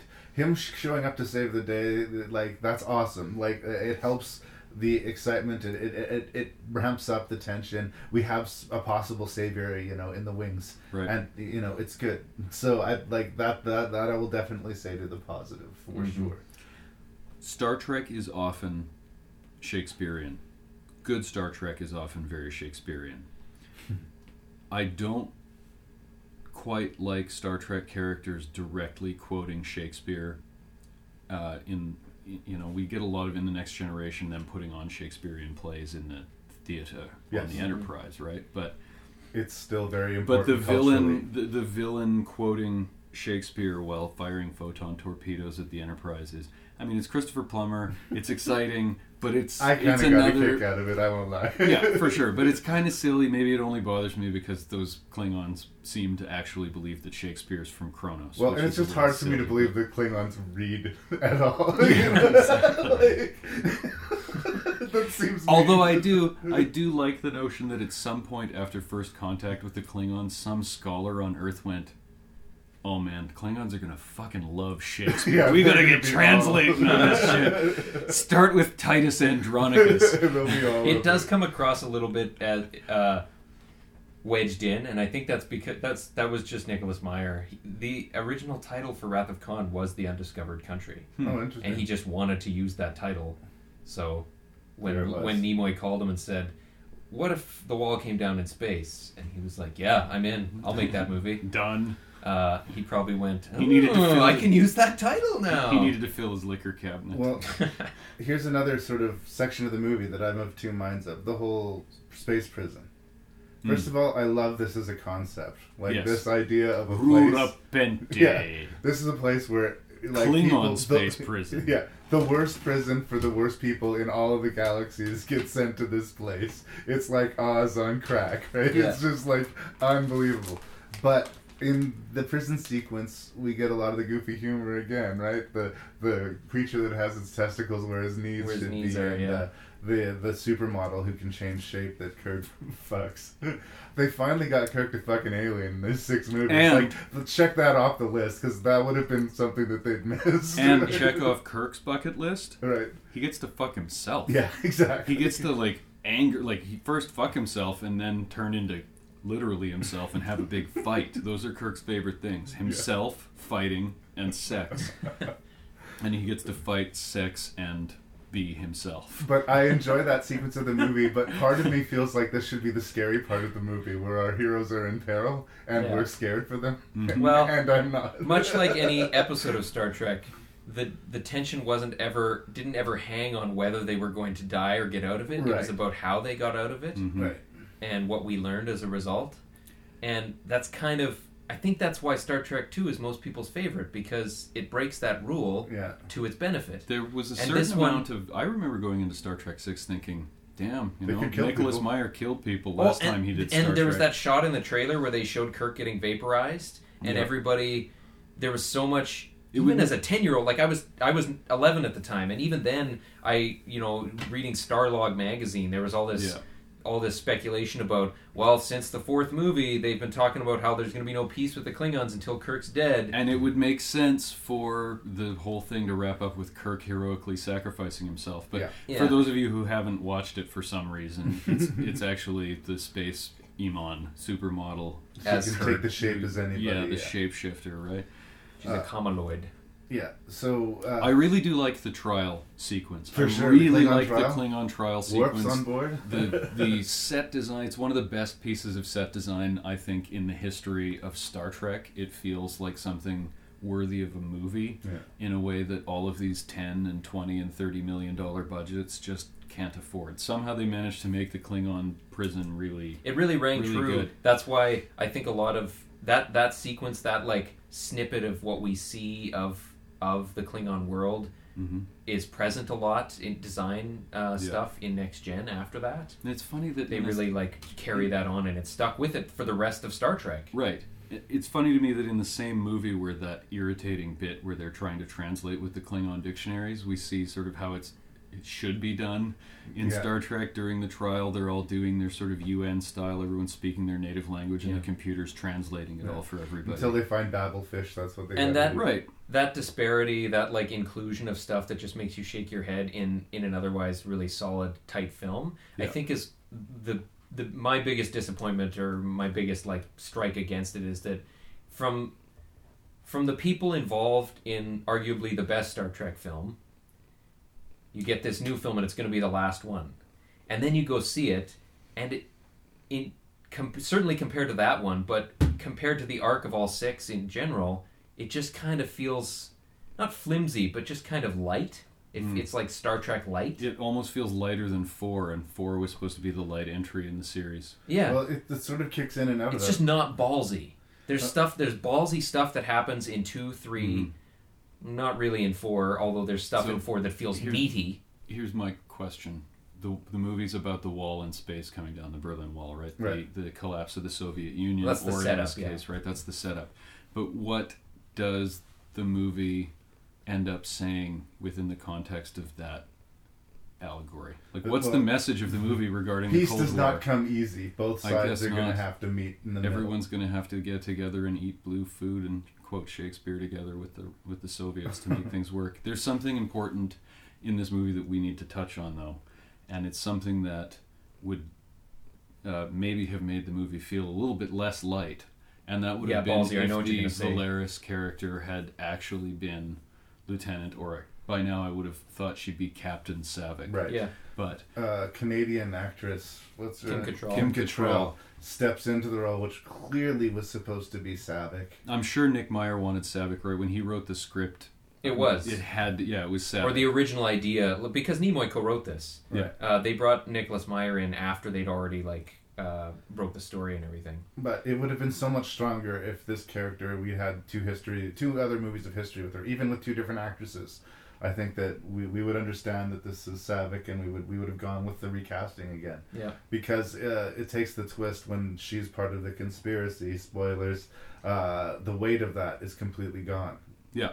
Yeah, and I think this The- is one instance where I actually disagree with N- Nimoy's reasoning because he was the one who said She would Saavik never- would never betray Spock. I don't buy that, and the audience won't buy it either. Mm-hmm. And I would done well, I would have the audience it. would have been really hurt by it. and it would have tied the But they movie. would have got it. It would have tied the movie to two and three in a way that it wasn't tied to those movies. If that character had been Saavik, and it would have made what at the time we all thought would be Spock's final appearance as a character, even though he ends up showing up for another decade and, And a half. Yeah. My argument to Nimoy would be, well, Spock would never see it coming, and neither would the audience, and that's great. exactly what we want for this. Right. I think it would have improved the movie by a long shot to have that be Saavik. It would have been interesting to Because, have Kirstie again- Alley come back to do it. Going back Right? to she wouldn't have fit on the bridge. Exactly. Going back to uh, the first movie though, when I the first movie I was complaining that they brought in new characters to you know heavily focus on them and then kill them off. Well, this is kind of a smaller version of that, right?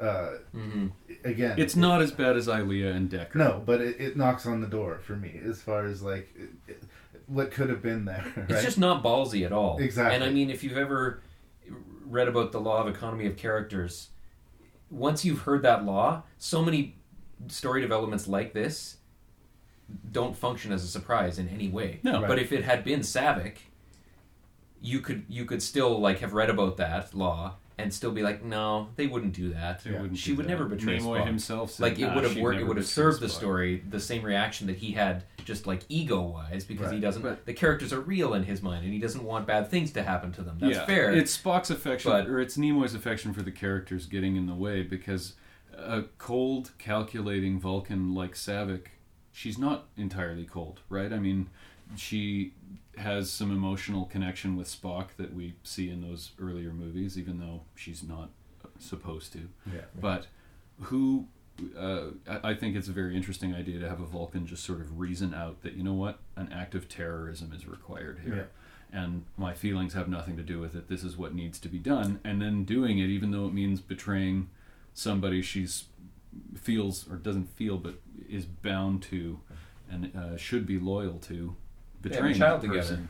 You find out in the Well, original script of three. Yeah. Um, or four. Yeah, and also because this is how you get pregnant is finger touching. Right. On, uh, I avoid finger touching. Avoid finger touching. You might end up having. I just put a Spock's condom on before I touch fingers. Oh, very um, Good so idea. so yeah, and and the fact that she's older too, she's been around. Like she was his protege in two, Hmm. so She's been a- whereas Kim Cattrall, Valeris is this young, fresh out of the academy character, right? Which is what Saavik was Yeah. in two. So I found it like again when you compare the potential of if if it had been Saavik, I would have e- easy. It would have been easier for me to buy. She has these prejudices like Kirk does. It would have been an echo of that, right? Yeah. That are that are informing her actions. Yeah. And and we have to consciously fight against those things because you know the fear of change. I mean, Kirk says it right at the end. People can be frightened of change. But that's I buy that more from an older person who has more built up prejudices than I do from somebody who's fresh out of the academy and And that theme of prejudice is actually a really strong and good theme in this movie because I feel like I've been really negative about this movie, which I actually quite like. Yeah. um, that that opening scene when when Kirk gets the surprise from Spock that he's going to be hosting this Yeah. ambassador and this dinner for diplomacy, Yeah. and uh, the, he says to him, "These people are dying," and Kirk re- responds unironically. Let, them, die. Yeah, he sounds Right? almost like Khan when he says it. is It's like he's talking right? directly to Ricardo Right. Montalban. Yeah. These people killed my son, and I can't fucking believe that you're gonna make me eat supper with them, you son of a bitch. That's a really strong like uh, way to start this movie, and uh, It's like- about as like I was I I think I threw the term toothless out earlier in terms of like some story elements. Yeah. That's the teeth that the movie does have. Is Yeah. that when you meet the protagonist at the that's his first scene. Yeah. Yeah. That's all part of one scene and at the end of the first scene uh, the protagonist says something horribly racist. Yeah. Yes, it's informed by tragedy that happened to him, but still he's condemning an entire race because one of them killed his son. Right. Yeah. It'd be interesting- that and that's like and we just go with it. Yeah. We just accept it because we've watched five movies of him and we love him. and he's Kirk, he's But Captain but Kirk. it's terrible, right? Yeah. And then the next time we see him, he's committed to fighting against it, even though it's troublesome for him. I guess Yeah. that's why it doesn't stick in our side too much or bother He us too overcomes much. his prejudice. I would Right. be interested in seeing a version of the Star Trek series that went Wrath of Khan, Search for Spock, Undiscovered Country with Saavik, and those teeth from the beginning remaining throughout the film. And then end with them And sitting that around just- a campfire. Sure, sitting around a campfire, but not singing "row, row, row, row, row your boat." They could be roasting marshmallows and eating beans. That's fine. Um, and going, uh, this is in the way back, but you were talking about how yes, we understand this is a jolly Star Trek adventure, and they're gonna get their, they're gonna get out of these situations. they even have a plot, plot point where Kirk knows that he's been bugged by Spock. So he has this little inn that he knows Spock's looking for him that he doesn't let McCoy know because he's a dick. Yeah. but it's okay. Like, yes, we know that the crew's gonna make it through this movie okay. They shouldn't know. Right. That they're gonna make it through the movie okay. And I think that, especially in the prison sequence when they're escaping there, it seems like jolly fun for Kirk. But you see, thing. Larry, don't you remember we learned in Star Trek Five that epic pièce de résistance that Kirk has always known he'll die alone. Yes. So as long as he had Doesn't McCoy with anyway. him, he, uh, you know, that's maybe why he didn't tell McCoy, is he didn't want to piss McCoy off and then have him storm away. He just wanted him to keep him. I honestly think that Nicholas Meyer shield. came back to, to do this one because it, it he wasn't like yeah I got I have to make this movie like he wasn't hungry like he was when he made Wrath of Khan. Right. He'd made one movie prior to that. The experience it was received really well, Yeah. but the experience of making it had been really tough, hard. Uh, so he's this young guy. I don't think a big Star Trek fan. I've never heard him say that he was, uh, and it, it was his opportunity to just make a a really kick-ass movie focused on those characters, and the story had teeth. He Yeah. was like, I get to kill Spock. Yeah. Like the one thing that you knew would never happen while watching the show Is happening. The one thing that was not anywhere on the radar in the first movie because that movie was meant as a rebirth for them, you know, reintroduce them so they're not going to kill them. We got to sell toys, and he gets to do it. Right. Nothing in this movie, in fact, it seems like the energy was much more so like we want them to ride off into the sunset the way everyone wants to remember them. So And we can't have some that. big event happen because we don't have another movie and a half after that to then return to the status quo like they did with three and most of 4 Mm-hmm. But it retires the original crew with some dignity, which I don't think I can say of part five. Right. And uh, like well, certainly if- not the entire crew. Right. You know, uh, Sulu gets to have purpose and say say and do cool shit in this one. In five, he's Scotty's literally most there to memorable- be made fun of and to fuck things up, and then to cave to the madman. Scotty's most memorable moment is that he fucking knocks himself out. Unconscious. Like they take Scotty, what should be Montgomery Scott's final awesome moment, and they give it to McCoy. And McCoy and Spock do surgery together on the torpedoes when Scotty should have been there setting up the the torpedo right alongside Spock, or he should have been doing it alone. Yeah. Right? Like, But the- Scotty had done a lot in the movie up till that point. I think. he just sort of worked with Uhura on the who done it of, of where the Yeah. bloody Yeah, and at where least the bloody slippers. At least Scotty knows how to pronounce censor. All he, Why does yeah. McCoy go censor? Censor. 'Cause I've never got He spent that. too much time with Spock because Spock says that sort of thing. We got a heartbeat. I do love that part. Um, They're really Scotty does very little engineering in that movie. He hollers at somebody but using the wrong tool, and he walks into an I beam and knocks himself unconscious. Yeah. Generally speaking, though, I, I'm I'm happy with this as a Mhm. way up for the original cast. Yes. Thumbs up. We Uh, We're often at 25 minutes. Is there anything else that we want No, to say we- about six? We often fall into that trap of speaking negatively about movies we I love know. because we're trying we're trying to pick them apart and figure out which you know it's the ranking process forces you to be cruel. I guess. especially when you've got six movies, four of which are pretty near and dear to your heart, and the other two have great nostalgia value. Yeah. right. But I think like someone listening to this could think, well, we're kind of hard on part six. Thing is, is that I like it, and I like it quite a bit. Like it, it it's fun. And if you think we're being overly hard on it, stay tuned and hear our rankings, and then mm-hmm. you'll hear how we really feel about it. How it I think stacks up. the biggest compliment that most people would pay to five is that because of it we got six. Yeah, exactly. Because five utterly shat the bed instead of Shat- just shat of the bed. shat It the bed. did shat the bed. It shattened the bed. Good enough.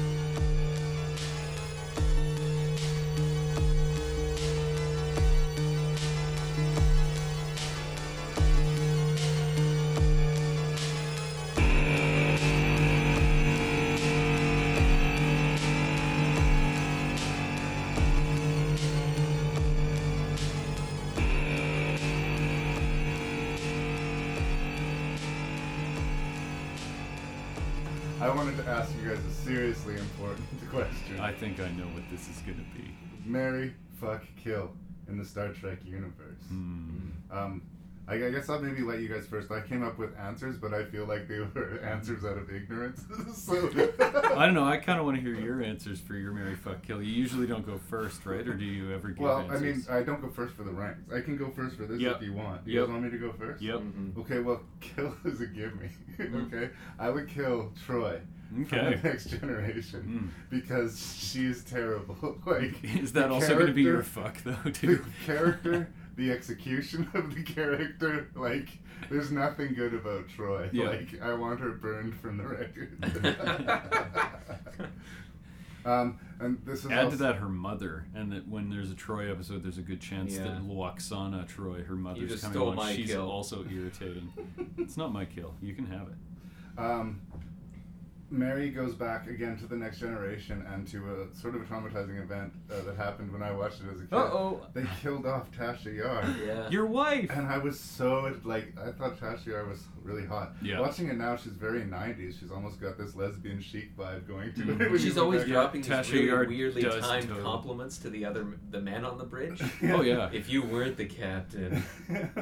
But uh, I remember they killed her off like very abruptly too. Yeah. It wasn't even particularly heroic. Like no, just- she was No, drowned in a tar inside a tar creature. Yeah. It He was just like a sticks his hand out and tar like shoots some some energy at her and she dies. I always felt bad, and uh, people are hard on her for this Pet Cemetery movie she did, but I thought she was fine in that, and I guess I would I would marry Tashi. It was an unceremonious death. Yeah. I always felt bad that she got killed. was an I You'd marry her the show death. before or after she was dead.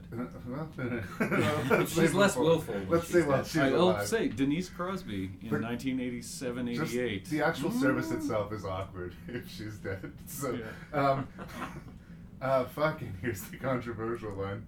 I can't remember the name of the character, but in Star Trek Six, the alien that could take the shape of anybody. yes, we never know her name, but that's the don't give Marcia. Marcia. She Mar- says my name's Oh, Marcia. my name's Marcia. That's Iman. That's David Bowie's wife. Yeah. Oh no, Well, no, not anymore. Not anymore. But Uh, you know. Anyway, uh, it was funny because the potential in that seems like you got a lot of options, right? Yeah.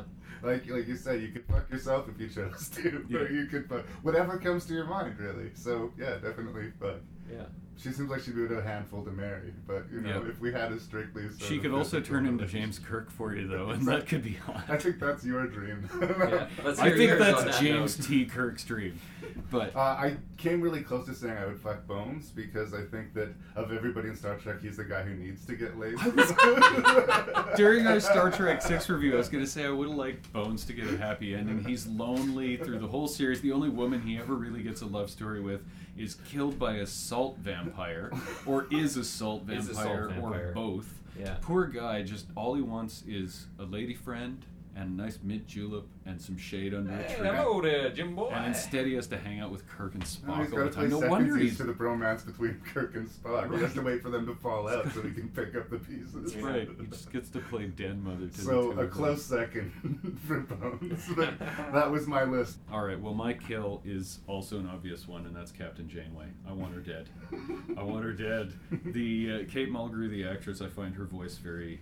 Was she Dr. Quinn Harsh. Medicine Woman or was that someone else? that, That- was no, someone that was else. someone No. Kate Mulgrew though was in. She Where played. do I know her from? Not Star Trek. Uh, well, I was about to say she's his cunt Yeah. wife in uh, um, Slut. Throw 'em Throw 'em over the Over the- train. He calls her a slut, slut. That's, That's exactly slut. where She's slut. she's from. Yeah, that's where Kate Mulgrew is from. I'm sorry for dropping a C bomb when I didn't even need to. Uh, you never need to drop a C bomb, but sometimes it's just. I think when Voyager came along, it was just about time for Starfleet to finally have a female captain, and I just think they picked the absolute worst possible She person. was their second Was it I the think actress they or were- was it the script? No, So- their first actress was a the, their first choice She was, a French Canadian actress who was It was terrible. Genevieve Bujold.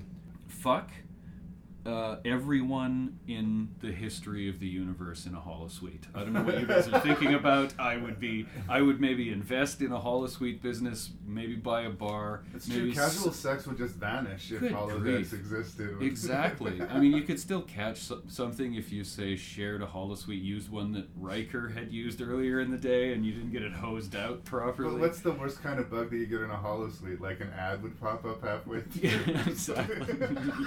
you get pop-ups every time you go to take a piss and you stick your dick out. and- I had no memory of this, but there's actually a sequence in uh, a next gen episode where Riker gets like come on to really hard by uh, who's the actress who played Jean Grey in the X Men films? Oh, Famke Johansson. Yeah, she's she's in this episode where she plays like the perfect mate. She's like getting gonna be paired to a uh, guy for life. Anyway, so she makes out with Riker, comes onto him hard, and he turns her down. And then when he leaves her quarters, he actually like.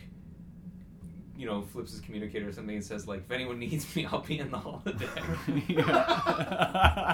now my my Mary is dependent on something, and I have a question for you. Do you guys think that if you marry into the Q continuum, you inherit their powers? Like if I married Q, do you think I'd become a Q and I could just be God? I don't if know, but so, I wish there was an episode that I would that. marry Q. if not, Yeoman Janice Rand. Hmm. Like 1966, How lame am 67. I if I was She's the say- one in the little red, tiny little Oh, skirt with the Who was in love with Kirk. Who would she bring? one that gets she would off Tom? saunter her little bum onto the bridge, and She Kirk was would his yeoman. She'd bring him coffee. And he's really aggressive with her in the evil Kirk episode. Right. He tries to rape her. Right, he tries right, to right, rape right, her. right. He hurts her wrist. Yeah, I just didn't know her she name, but I know who you're actually wanted it the whole time. Uh, the other option also would be V'ger because they seem to really enjoy themselves with V'ger, and you could just sort of that's my other angle at omnipotence. If Q can't do it for me, maybe marrying V'ger would make me a god. I guess I have a god Uh, complex. well, uh, and apparently, because you have so many selections, you just want to fuck all of Star. This was Trek. Mary. This Yeah, was that's- that's Mary. tough for me. Mary, I yeah. don't know if But fuck was down. yes, everybody possible in a holosuite. Uh, I I noted that I'm basically Riker. Because uh, yeah, there you go. That's my answer, Jaren. All right. Well, I would marry. Uh. Hmm. Yeah, this is tough. I'm sorry to hit you with this, man. I know. I would marry Q. You're gonna steal my No, no, Q no. I'd answer? marry That was Vash. my- I I'd marry I'd Vash Q. because then my life would never be dull. Uh, I'd fuck Kes because she's just hot as nails. You should Google her now. Her s- life. Yeah, has but I'd fuck Kes from the show. Sad. And uh, don't ruin this for me. And uh, and I'd kill Lo- Lwaxana Troi. So we're on the same page with Troi. I don't know who those other two people. Are. Lwaxana is Troi's mom. Oh, the mom. Yeah, she, Gene she was- Gene Roddenberry's Roddenberry's wife, wife, and Majel that's the Barrett. only reason she had a recurring role on TNG. She was the voice of every computer in Star Trek up until her death. Every Federation computer was Troi's And there- mom. at least once in a I think that's season- how Troi got hired for the Enterprise. Is that her mom was like the Siri of the Federation and pulled some strings and got her idiot daughter hired. At least Well, that's once a a, once a season, there's a Lwaxana episode where she shows up in the Enterprise and, And nothing good hilarity happens. ensues. Yeah. But Twice a season, I think. Usually there was like one. Yeah, there's a half. couple seasons where it's two. There are some God. bad, the But worst Troi's episodes. there every goddamn week. The worst is when you when you have the perfect storm of there's a Lwaxana Troi episode where they're also trapped in the holodeck. Yeah. That's terrible. The A story deals with uh, Troi solving a mystery in the holodeck, and the B story is Lwaxana looking for a man. Yeah. That's shit how you know to tune in next week. Yeah. Because she was always trying to climb Picard like a tree. it Yeah, was really uh, hard. The Okay. episode where he finds out she's getting married, and, and he, uh, whatever. I'll, I'll stop I'm talking. sorry, about it. but for the ignorant among us, do the first two people that he said who, for, who you would. Uh, Who did I say again? Vash. Oh, Mary Vash. Vash was Picard's one true love in the TV show, which I think is funny because her name means cow in French. Yeah. But she was played by uh, I don't remember. She was kind of an, a recognizable actress at the time, but I have no idea. She who was she this is now. like like go getter uh, space archaeology type, right? She, no, she was just a grave robber, basically. She was well, she turned out to archaeological be, but things. she sort of convinced him that she was an archaeologist for a wasn't while. there didn't supposed she? to be a will they won't they with Crusher, Doctor Crusher? There was, yeah, was, there but was they an would take ongoing will they from won't that. they. There was, but yeah, Vash sort of like Picard almost had a thing with her. He She- loved her, but she got away. She brought out the thing. Kirk in, in Picard. That's it was like at one point he had a meeting with the writers and was like, "Okay, Picard the needs captain to needs to, fight wick." more, and he needs to fuck some." The other one he mentioned was Kes, and that was the underage girlfriend of the cook on Voyager. Oh wow! She was three years old. She was three. Her race lived to Her be six. race lives to be seven. or seven. Oh. So she was So a she fully was She was grown. an O- she was an year. Ocampa. No, she, she, she had was really three cute ears. three Earth years old, but Oh. like from her planet, she, like her She was fully grown. was She was an seven adult. years. So yeah, she was she was a grown up. She was Yeah. all grown up, but she was technically She three. she was basically like thirty-five by our standards. She was on the show for the first couple of years, and yes, Jennifer Lien, who She was played super her, hot. was super cute. Nice. She was really cute and young, but had this like smoky phone sex operator Yeah, that was Like- the drugs. The drug It's addiction. funny. I just thought it was there. hilarious that, uh, as it turns out, I didn't know any of the people that you were talking Oh. about when you said Mary Fuck Kill. I thought we'd agreed on Troi, but you meant Troi's mom, who's also a good pick. But like I said, I didn't Troi was confuse just you, did I? I guess you didn't show. know who Janice Rand was, but you knew all the rest of them.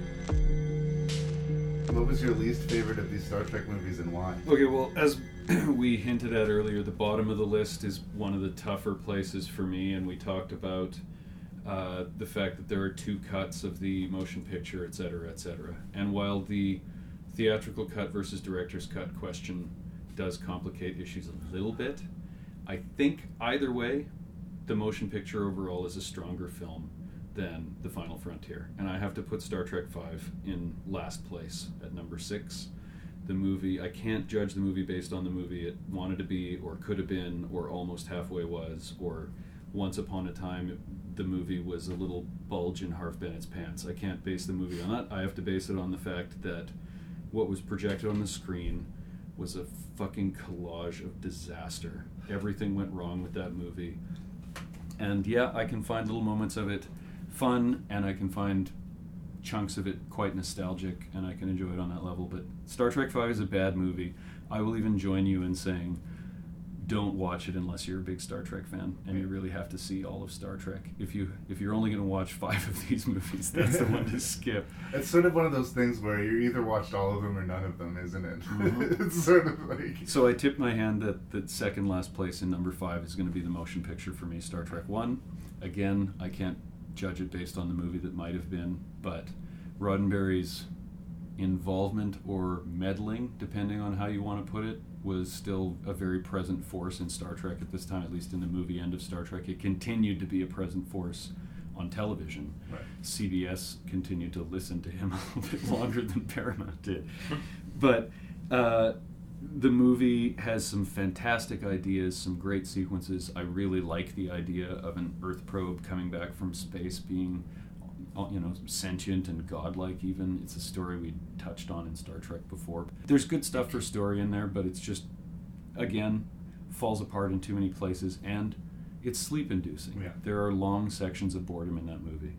They were going for something that looked and felt something like Star Trek in 2001, and so it does share that in common with 2001. Success, guys! You, Yeah. made, us, you made us sleepy. Uh, in fourth place, I'm going to put Star Trek 4, and I love the voyage, the uh, voyage home. It's a nice, fun little jaunt, but uh, a- as this is an, the other place on the list where I had to hum and haw a little bit because I almost put number six in this spot. Mhm. This is my spot in the list where, depending on the day, I might have put six in this spot, right? Uh, number six is. It's got stupider moments in it than number four has, even though four is the lighthearted movie. But they do spend the whole movie on Earth. It's fun, but it does feel like a big long episode of the show, and Star Trek Six feels like a movie Yeah. right? And because it's the apology, because it's the happy surprise we got at the end, nobody expected them to show up and fix Star Trek. We after Star Trek Five, I thought it was going to be fucked up forever. So I was happy to have them show up and make six. So number six is in third place. I've said what I had to say there. The strong points of the movie outweigh the few goofy moments like Shakespeare being from Kronos and that sort of stuff. Uh, number three and number two then top off the list, right? So number three, The Search for Spock. Number two, I almost consider them two halves of the same movie. I got them confused into one movie while we were Now, reviewing them. interestingly, fans and critics on the internet tend to disagree with me. A lot of them put either four or two, or four or six in second place ahead Right. of three. So I don't know. I'm interested to see where you guys put three, but that's my list. I'm gonna just read them off from my worst to my best. Starting at the bottom, Star Trek V: The Final Frontier. Then Star Trek 1 The Motion Picture, Star Trek 4 The Voyage Home, Star Trek 6 The Undiscovered Country, Star Trek 3 The Search for Spock. And in first place, I would say the best single piece of Star Trek ever produced in any format is Star Trek II The Wrath of Khan. Mine, We'll see. Mine is different from yours, um, and it's it's mostly because six and five on our lists, the the things that you seem to prioritize or like about one that put it higher, aren't as important to me as the things I like about 5 Mhm. So that's basically just character. The stuff that's completely absent from motion picture that I feel like is the reason it doesn't feel like Star Trek. What's what's strong about Star Trek, or, or what we certainly what we knew about Star Trek up till that point, um, it's just absent from that film, and that's the the sense of energy, the, the levity, the chemistry between the characters, the sense of fun. That's all gone. It's just this like sedated, washed out, almost like you're hungover type. Exp- like, but I put uh, I put in sixth place motion picture, fifth place, and this is a very narrow division, but fifth place uh, is uh, Final Frontier, and it's really only because there's a handful of moments where I have a grin on my face watching it, or or feel genuine uh, emotional response that I think was the the uh, reaction that was intended by the filmmakers. Like at the end when when God's when the creature says, "Do you doubt me?" to McCoy, and he t- turns and in spite of what's just happened to his friends, I doubt any god who would. Yeah. Yeah. Like there's nothing that that gives me a strong pain. reaction Right. in the motion picture at all. And what does he say? He said, "I would." He says, "I doubt any god who inflicts inflict pain for his own for his pleasure." own pleasure. yeah. And he says it with a with a sense of like this could be the last thing I say. Yeah. Right now. But okay In his it. eyes. Yeah. So um. So yeah, so it's it, they're very close, but I just I find five a little bit more watchable. That's all. In fourth place, I put uh, Undiscovered Country, and I think again it's it's it's not because it's a poorer movie really than four. It's because four has the benefit of what's of being part of the arc of two, three, four. Yes. So it feels like it's just part of something meatier. But at any rate, so six, it's a pretty decent movie. I just feel like it doesn't really feel a, a whole lot like Star Trek. And like I said earlier, it could be a non Star Trek film and still function as a film. And that I don't feel like that's a good sign. Mhm. So that's the big strike against it for me. So then third on the list is Voyage Home. Uh, and that's mostly just like I said because the things that are set up in two and three get followed through on in four, and then we also get a nice lighthearted romp, as you called it, which after two and three, I really felt was due. Like I Mhm. think they made. I love that they said, "All right, we dealt with death in these movies. We've dealt with destruction. Uh, we, we've dealt with rebirth. It's pretty heavy stuff that we had happen. Let's do something that's just happy, that puts smiles on people's faces, and and to make a giant left turn like that, I I dig that. It doesn't need to be like the other movies. So then number three is the same. Search for Spock. So, so number three would be the voyage home. Yes, number and three number- is four. and number two is, is three, Search for Spock. and number one is two. That makes second total sense. second place is Search for Spock, and the older I get, the more I like that movie. It's a great movie. and and the more I find to like about it. Um, and the only reason it's not number one is because I agree with you 100%. Wrath of Khan is just the, you know, if if if a non-fan said, "Show me why you like Star Trek," I wouldn't have to look far. I'd just be okay. Well, we'll watch this two-hour movie, think- and if you don't like it after seeing this, you probably won't like any other Star Trek because this is the best stuff. I was surprised by the fact that. But choosing between two and three, I actually kind of wavered. Was like, Mm, really? hmm, After we watched them this time, the only reason I, I was like, no, Wrath of Khan has to be first place is because, um, it, for what I said about if, if I had to pick one film to show non fans, it would be that. Mhm. I actually feel like the stuff that happens in Search for Spock uh, has a greater effect on me. I don't know. That might be more a function of where I'm at in my life now, or just having seen Wrath of Khan more times. Mm. So maybe it's diluted.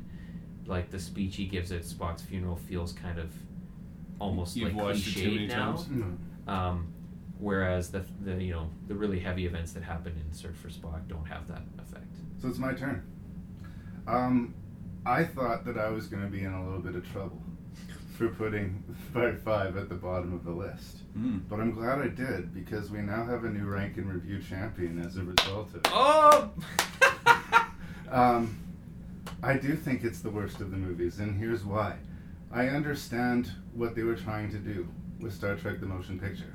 I don't think they did it that successfully, but I understood the choices. Right. I do not understand the choices. Of five. In part five. Right. Almost wall to wall. I do not understand the choices. Almost every choice. Like- this is the sound of a victory cigarette, ladies and gentlemen. Congratulations, yes. So I guess I just said what my list is, but I'm going to go through it anyway because that is my right. Please, I, I would like to savor this victory as well. Yes.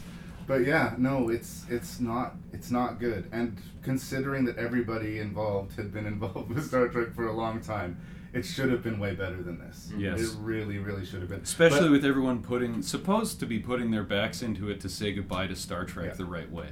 The And- studio should have been putting up dollars. I'm with you, Jaron. It was close for me in ways Mm-hmm. because I had to rate the rage and like anger of 5 Mm-hmm. to like the sleepiness that I felt in part one. Yeah. Because like I legitimately almost fell asleep. Like I was, my head was bobbing, and that is never a good thing. Mm-hmm. But like I said, uh, I like Wise as a director. I don't necessarily think this was the movie he was born to make, but I have respect for the man, and I have respect for what he was trying to do, whether or not he accomplished it or not.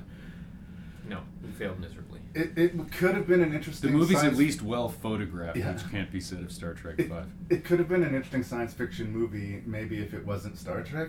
if Yeah. it was like just a science fiction movie apart from Star Or Trek. Or if just Kirk and Spock weren't in it, and you let Decker and Ilia be the leads. Yeah. Make it a new crew. But right? no, it doesn't work for me at all. It doesn't work for me at all. Um, this is, I guess, based on the extended version, and apparently, if you don't watch the extended version, it's less Sleep inducing. Sleep inducing. Mildly less, though. But I'm working this off of what we we watched together, so Right. Yep, that's where that's it's how gonna you gotta do up.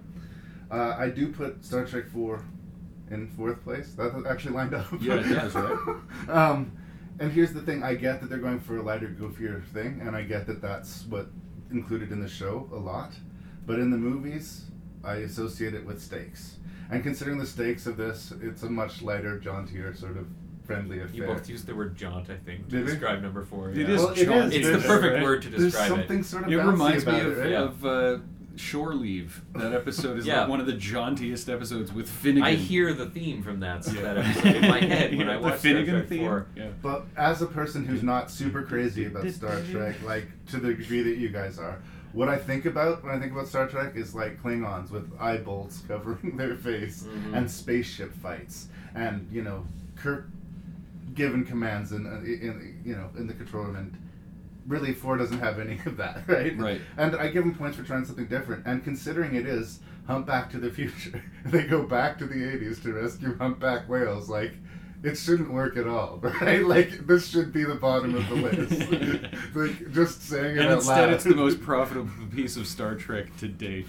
so go figure. But yeah, that's where it ends up. And it got Nimoy three men and a little baby. Yeah, then that was a huge movie. We we snicker now. That movie was ridiculous. He directed the two highest grossing movies two years in a row in the That's right. It's Star Trek 4 and then Three Men and a Baby the next year. Had a boy.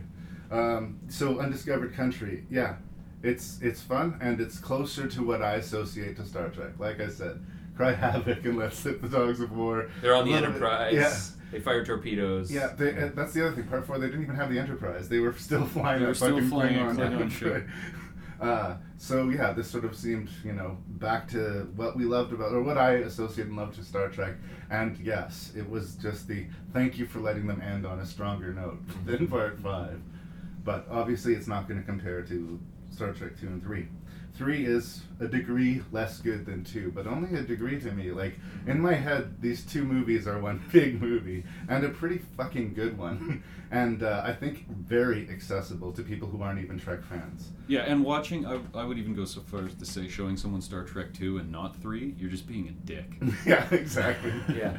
They do, you know, uh, Spock dies and it's sad, and they kind of bring him back from the, to life for you in the third movie to give you that sort of good payoff. But uh, some might argue that you know if you're gonna kill a character, kill a character. But I say, fuck it. This is Star Trek. The fans willed Spock back to life. Mm-hmm. Yes, Star Trek Three is in second place, and of course, Wrath of Khan is unbeatable. I, I I think I was emotionally scarred by the scene with the bugs going in Chekov's ear. There's like it, it, it, it was that somehow might be the scene that makes these movies appropriate for rank and review. Exactly. That's some, There's a that's one some horror movie- movie shit. But like he doesn't even just take it out of this little baby worm out of its mother's back and put it directly in his ear. He puts it in the helmet and then puts the helmet on him and, And lets lets the fucking crawl thing its crawl. way- into- It's terrible. Ah! And uh, and describes the whole thing in advance to them so that they know what's gonna like so that they're more terrified. I don't know if than they need be. I don't think any other moment in Star Trek will get a more visceral, visceral reaction from a viewer than than the little baby slugs crawling into Oh, Chekov and Captain horrified what's his Uh, name's ear. And I have to say, when we rewatched it again, I'd completely forgotten about the pet, the dog Klingon that The uh, Targ Christopher Lloyd in, has Star, next. in Search for Spock. Is it Search for? Yeah. You did it Christopher again. Lloyd- Christopher in Lloyd's in Spock. Search for Spock. Christopher Lloyd's in Not in, Wrath of in Khan. Ser- uh, The Search for Spock, Sorry. yeah. But I, but when we were watching the movies again, that's one of the moments that I really had this. Oh my god! I had forgotten You'd completely forgotten about the, Targ. Klingon dog, and as soon as I saw it, some my heart just leapt in my chest. Like that's so awesome! that is such a great detail that they didn't need to And have. it's funny but that we've so- never before or since seen Klingon wildlife. Like we haven't seen any You Klingons see a have Targ. a pet Targ though. You see a Targ in uh, in Next Gen. There's an episode where they're what they think comes to life, and Worf sees a Targ on the bridge. Oh, Like, okay. pet, and he starts petting. But anyway, I had fun revisiting these movies, and uh, I didn't think we were going to match. So congratulations to Paxton. What does he win? Yeah, what do I Uh, win? I will give What you do a I prize. I didn't. I didn't come prepared with a prize, but I promise to you that I will give You you. a really prize. didn't expect us I to- didn't. anyone I to win. really thought I'd fuck this over by putting five at the bottom. uh, when we did the review, I kept, or when we were watching it, you guys kept on saying how I see what they're going for here. Like you guys were working defense for the movie while we were watching. Well, it, and I didn't like- have to as a fan. You have to. I didn't finalize my list until we were sitting down to record at the beginning of the night here. Is when I wrote this down while we were reviewing Star Trek Five. Is Yes. while I wrote this. I'm a Sci-fi total. Trekkie poser right here. And maybe maybe I'm the Trekkie poser if I'm agreeing with this layman over Yeah. here. I don't listen to Trek can't talk Star Trek with very you often, so I have no idea. I do want to thank you guys. I hope I didn't like make an irreparable rift in this. Yeah, and they never spoke again. Yeah, you'll have to listen to this to remind each other of what they sound like. He can't possibly follow through with that if he didn't talk to me about Star Trek. His Oh my head would god, just my explode. head would start billowing. Illogical, illogical, does not compute. Must speak about Star Trek to person who understands. Nerds.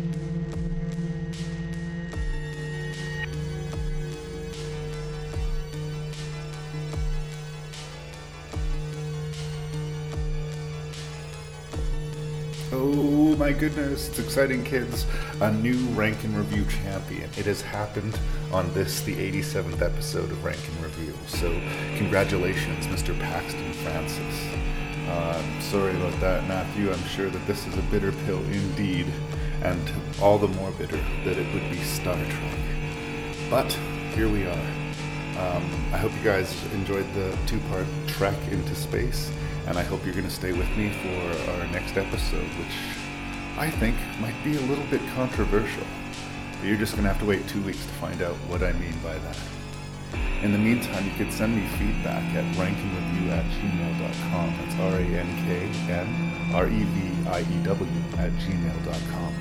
Find the show on iTunes, find it on Facebook, and please tell that other movie lover in your life about the podcast. Word of mouth is the best way I got going to get ears to this podcast. As always, thank you for listening. I am your host and random Canadian Larry Parsons, and you can listen to me, well, whenever you want, but I drop every other Wednesday.